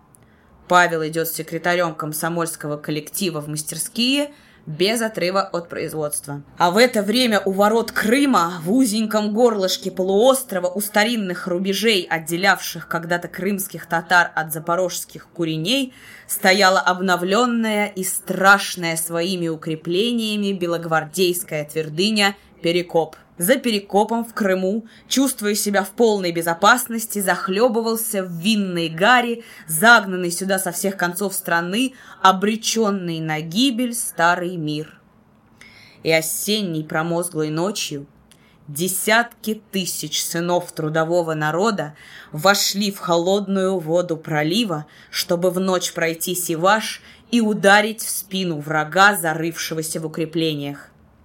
В числе тысяч шел и жаркий Иван, бережно неся на голове свой пулемет. И когда с рассветом вскипел в безумной лихорадке перекоп, когда прямо в лоб через заграждение ринулись тысячи, в тылу у белых на Литовском полуострове взбирались на берег первые колонны перешедших Севаш. И одним из первых, выползших на кремнистый берег, был Жаркий. Загорелся невиданный по жестокости бой. Конница белых кидалась в диком, зверином порыве на людей, выползавших из воды. Пулемет Жаркого брызгал смертью, ни разу не останавливая свой бег. И ложились груды людей и лошадей под свинцовым дождем. С лихорадочной быстротой вставлял Жаркий все новые и новые диски. Перекоп клокотал сотнями орудий. Казалось, сама земля провалилась в бездонную пропасть, и, бороздясь диким визгом, небо метались, неся смерть, тысячи снарядов, рассыпаясь на мельчайшие осколки. Земля взрытая, израненная, вскидывалась вверх черными глыбами, застилая солнце. Голова гадины была раздавлена, и в Крым хлынул красный поток. Хлынули страшные в своем последнем ударе дивизии первой конной. Охваченные судорожным страхом, белогвардейцы в панике осаждали уходящие от пристани пароходы. Республика прикрепляла к истрепанным гимнастеркам, там, где стучит сердце, золотые кружочки орденов Красного Знамени, и среди них была гимнастерка пулеметчика-комсомольца Жаркого Ивана. Мир с поляками был заключен, и городок, как надеялся Жухрай, остался за советской Украиной. Границей стала река в 35 километрах от города. В декабре 1920 года памятным утром подъезжал Павел к знакомым местам. Вышел на запорошенный снегом перрон, мельком взглянул на вывеску «Шепетовка первая», свернул сразу влево в депо. Спросил Артема, но слесаря не было. Запахнув плотнее шинель, быстро пошел через лес в городок. Мария Яковлевна обернулась на стук в дверь, приглашая войти. И когда в дверь просунулся человек, засыпанный снегом, узнала родное лицо сына, схватилась руками за сердце, не могла говорить от радости неизмеримой. Прижалась всем худеньким телом к груди сына и, осыпая бесчисленными поцелуями его лицо, плакала счастливыми слезами. А Павел, обнимая ее, смотрел на измученное тоской и ожиданием лицо матери с бороздками морщинок и ничего не говорил, ожидая, пока она успокоится. Счастье опять заблестело в глазах измученной женщины, и мать все эти дни не могла наговориться, насмотреться на сына, увидеть которого она уже и не чаяла. Радость ее была безгранична, когда дня через три ночью в комнатушку ввалился и Артем с походной сумкой за плечами. В маленькую квартирку Корчагиных возвращались ее обитатели. После тяжелых испытаний и невзгод сошлись братья, уцелев от гибели. «Что же вы делать теперь будете?» – спрашивала Мария Яковлевна сыновей. «Опять за подшипники примемся, мамаша», — ответил Артем. А Павел, пробыв две недели дома, уезжал обратно в Киев, где его ждала работа. Николай Островский. Статья молодым читателям комсомольской страницы. Я хочу сказать несколько слов моим товарищам-комсомольцам, читателям этой страницы. Сделайте так, чтобы комсомольскую страницу сочинской правды читали не только вы, комсомольцы, но и вся рабочая молодежь. Как это сделать? На всех стройках, предприятиях комсомольцы – это инициаторы чтения, собирают вокруг себя в короткие перерывы молодежь, вместе с ней читают и обсуждают молодежную страницу – Обсуждение должно быть живым, интересным. Это может и должно служить вовлечению молодежи в рабкоровское движение. Нужно только заинтересовать молодежь, и она живо откликнется на призыв писать о своих запросах, пожеланиях. Для этого надо, чтобы комсомольская страница освещала все то, о чем молодежь хочет знать.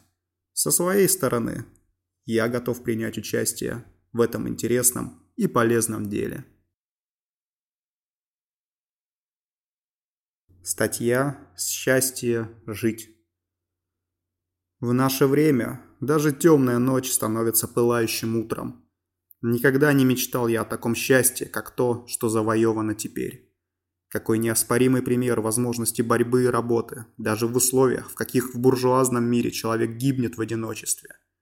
Я пишу теперь вторую книгу о молодежи, о новых людях нашей страны, о том, что я хорошо знаю – Действие снова проходит на Украине, моей родине, которую я прошел пешком вдоль и поперек. Пишу о том, что ярко запомнилось, что можно правдиво передать. Желания работать у меня много, и я хочу, я даже обязан прожить еще минимум три года, чтобы дать нашему юношеству одну-две родные ему книги. Это очень важно, для меня в особенности. Вот почему я так много работаю, подготовляя материал, организуя его – много читаю и, готовясь, много учусь. Рост – это движение вперед. Для меня качество второй моей книги – дело чести. Я буду работать настойчиво и любовно, вкладывая в нее все, что дали мне 15 лет моей коммунистической жизни. Победа первой книги не может закружить мне голову. Я не зеленый юноша, а большевик – который знает, как далека еще до совершенства и действительного мастерства моя первая книга. Делаю все, чтобы новое дитя родилось разумным и красивым. Есть для чего жить. Статья «Счастье писателя». К 18-й годовщине Великой Пролетарской революции как никогда развернулись мои творческие силы. Они на таком огромном подъеме, о котором я мог только мечтать. Можно сказать, что именно теперь, на 32-м году моей жизни, наступил полный расцвет моих творческих возможностей, потому что все вокруг содействует этому. Жизнь в нашей стране, преодолевающая все трудности на своем пути, чудесная, прекрасная.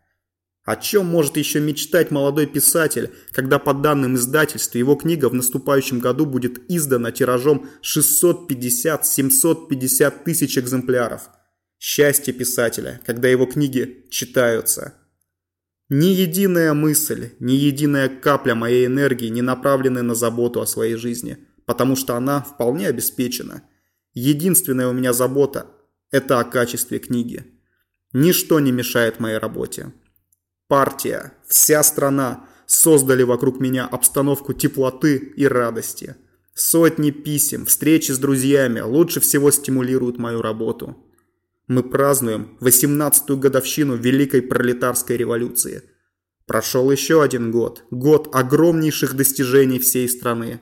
Мы отмечаем год прекрасного настоящего и чудесного будущего. И это находит свое отражение в каждом из нас, в нашем быту, в личной жизни. В нашей коммунистической семье не может быть личного счастья, изолированного от счастья всей страны. Личное счастье становится в 10 раз большим, когда рядом с ним видишь подъем всего народа, идущего к прекрасной, зажиточной жизни. Единственное, что тревожит меня, обязывает мобилизовать все силы это чувство ответственности за новую книгу «Рожденные бурей», которую я пишу. Это ответственность перед многомиллионным, требовательным и умным читателем. Я сделаю все, чтобы оправдать это ничем не заменимое доверие масс. Передаю свой искренний, пламенный привет моей родине, советской Украине, рабочим, колхозникам, комсомольцам. Крепко жму их руки и желаю огромнейших успехов в строительстве социалистического общества. Николай Островский. Статья «Самый счастливый год». Если бы меня спросили, какой год самый счастливый в моей жизни, я мог бы ответить только 1935. Если бойца приласкала страна за его упорство и настойчивость, если к его груди, там, где стучит сердце, приколот орден Ленина, то счастье его безмерно. 1935 год был для меня завершением первого этапа творчества, учебы, роста, движения вперед. 1936 год я встречаю полный надежд, творческих стремлений, огромного желания работать. Движимый этим желанием, я приехал в Москву, чтобы подойти поближе к документальной сокровищнице нашей страны, так необходимой мне для работы над моим новым романом «Рожденные бурей». 2 января будет днем начала моей работы в Москве. В этот день впервые ляжет передо мною том документов гражданской войны. Большого труда стоило моим уважаемым врачам убедить меня отдохнуть после переезда в Москву. Так безудержно желание сейчас же немедленно приступить к работе. Когда я читаю страстные выступления стахановцев, передовых героев, ударников наших строек и заводов – Речи, в которых звучат радость труда и глубочайшее удовлетворение от этого труда. Я всем сердцем понимаю их, потому что то же самое ощущение переживаю и я каждый раз, когда усталый, но радостный засыпаю после напряженного трудового дня. Обстоятельства заставили меня на несколько месяцев отложить работу над новым романом. Сейчас я вновь сближаюсь со своими героями. Я возвращаюсь к зиме 1919 года занесенная снегом Украина. Деморализованная охвостье немецкой оккупационной армии бежит в Германию от преследующих их красных партизанских отрядов. Передо мной, как живой, вырастает Андрей Птаха, молодой кочегар с волнистым льняным чубом. Его серые, отважные глаза устремлены на меня с суровым укором. «Бросил ты нас, братишка. Кругом земля гудит под конскими копытами. Нам бы в бой, что ли?» Рядом с ним черноглазая красавица Олеся Ковалла. Я люблю эту девчину.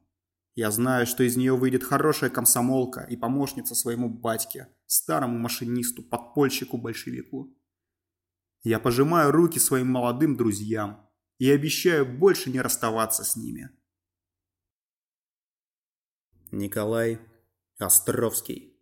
Статья «Мы накануне 10 съезда в ЛКСМ этот съезд собирается в исключительные дни, которые можно назвать днями небывалых побед и достижений в стране социализма. Каждый год приносит такие огромные изменения в нашей жизни, что сравнивая с прошедшим, мы поражаемся размаху и стремительности строительства новой жизни, новых отношений, новой культуры и народного богатства.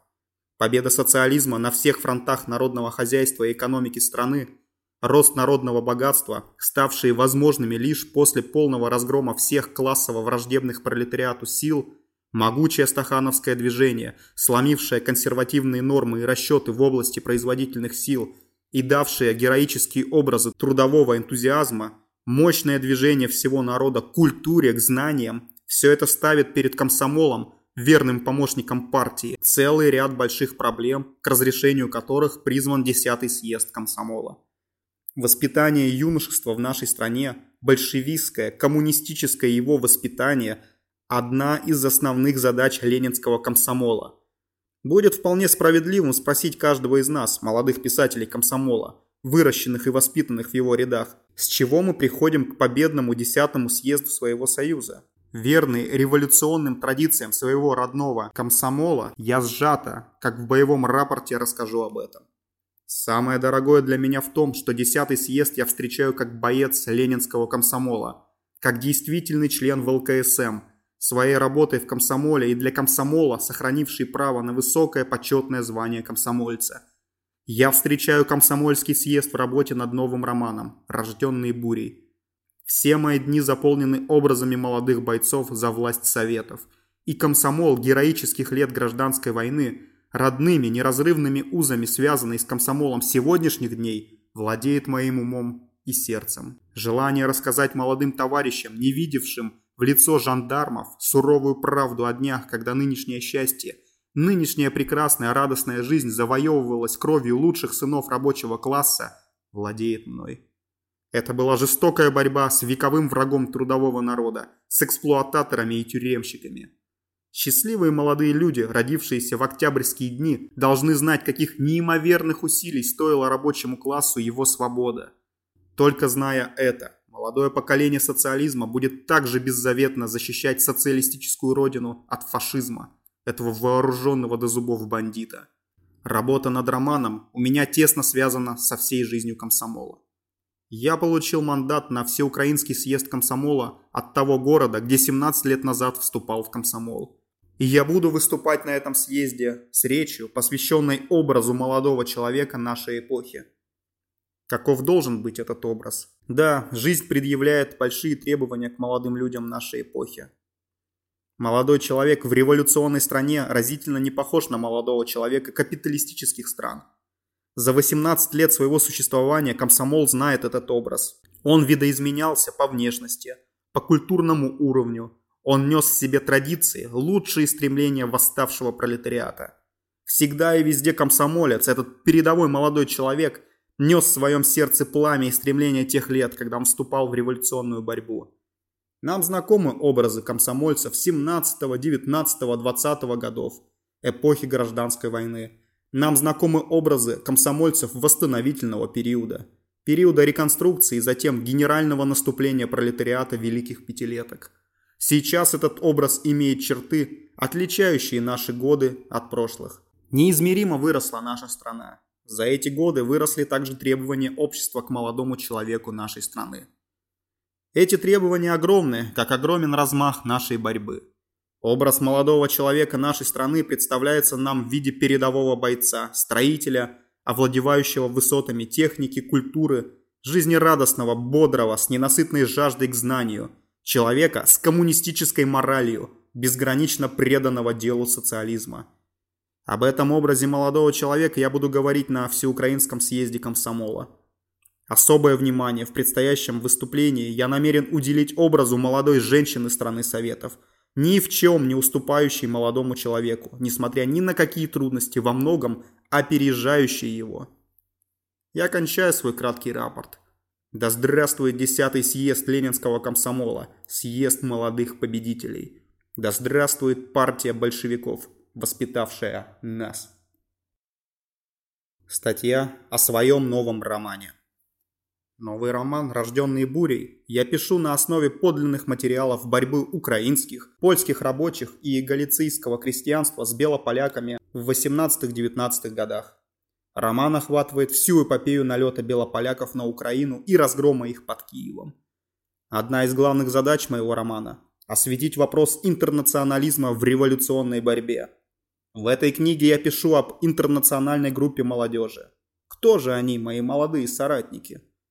Юный поляк Раймонд, нежное, восприимчивое существо, в то же время это суровый боец, смотрящий смерти бесстрашно в глаза. Это он, в силу своих индивидуальных качеств, занял руководящее положение в этой группе.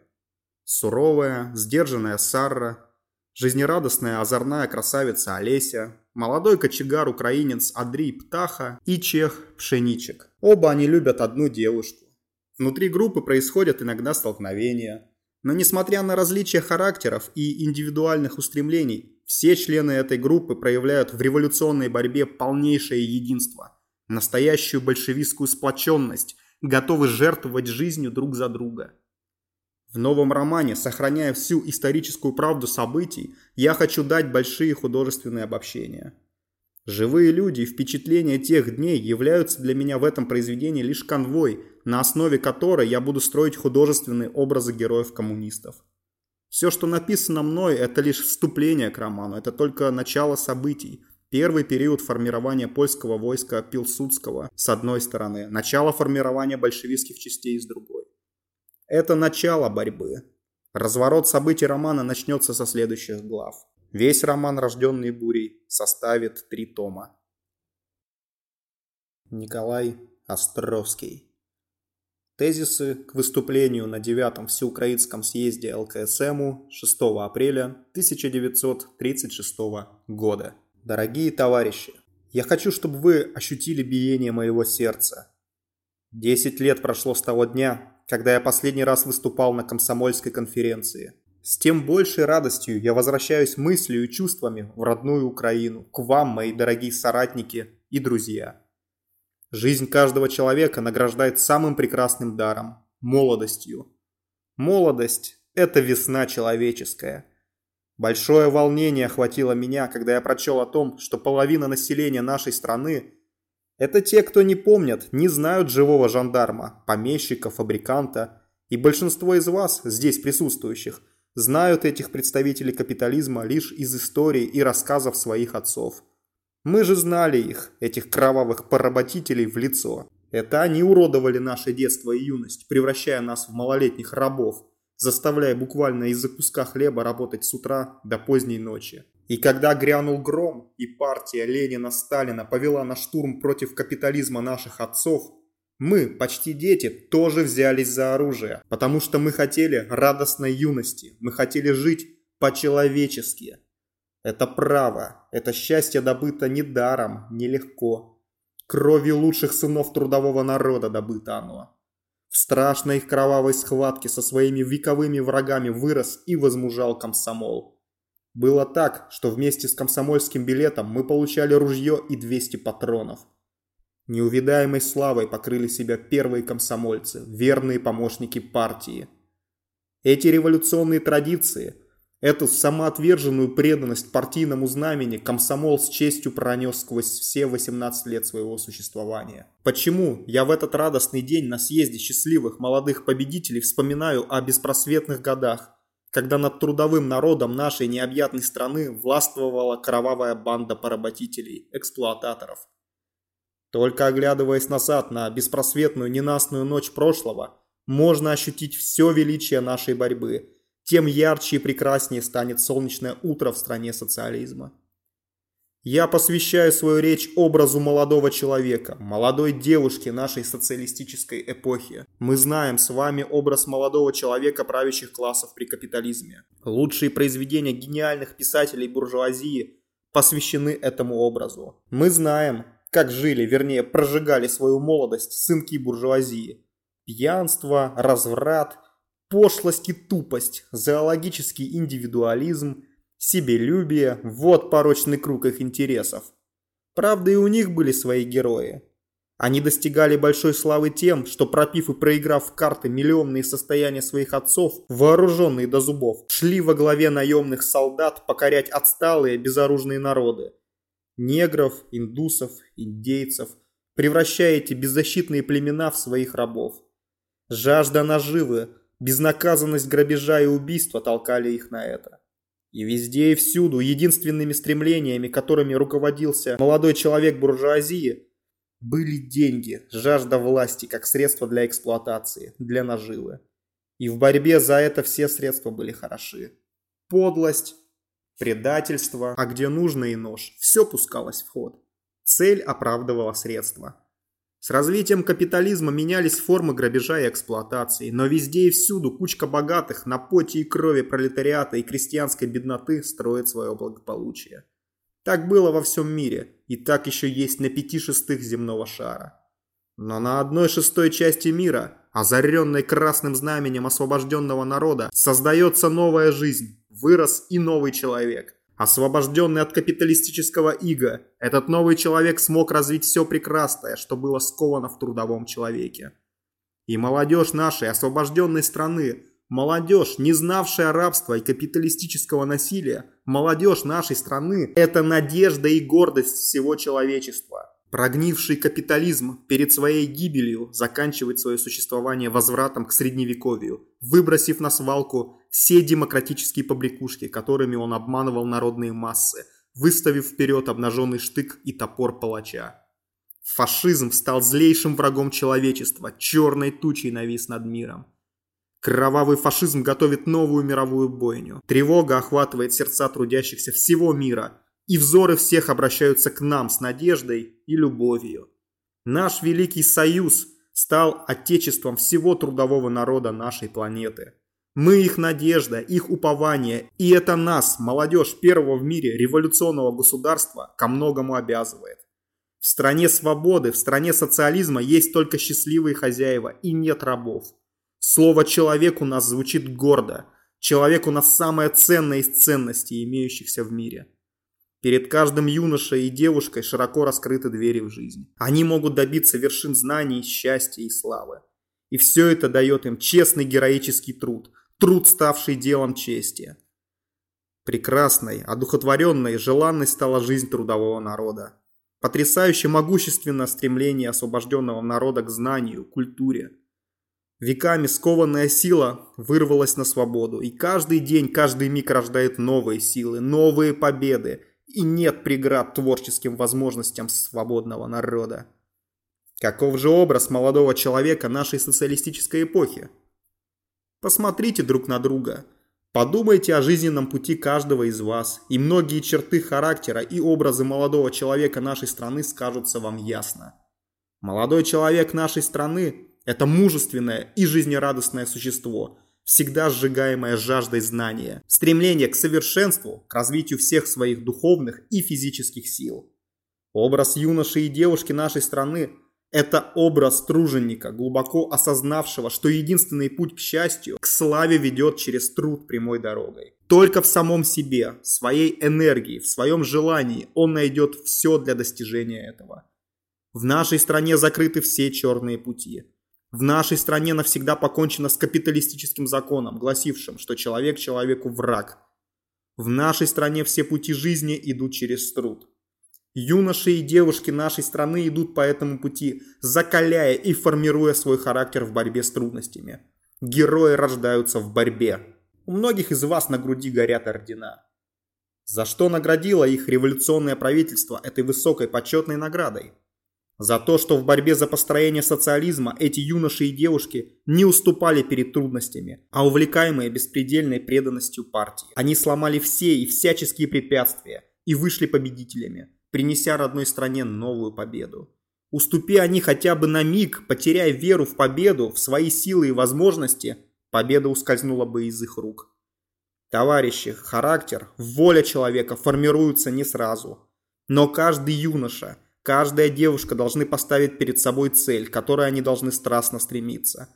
Эта цель – быть передовым бойцом на всех фронтах и участках нашей многогранной жизни – мы восторженно приветствуем мужество, мы гордимся отважными, мы уважаем честных и ненавидим лгунов, мы восхищаемся героями и презираем трусов. Всю страсть, все силы мы устремили на социалистическое строительство, на мирный труд. Мы хотим мира, мы возводим хрустальное здание коммунизма.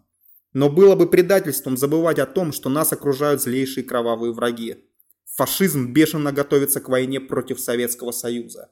И если фашизм, эта бешеная собака, бросится на священные рубежи Советского Союза, то вся страна встанет на защиту своих границ, и миллионы молодых бойцов встанут под ружье.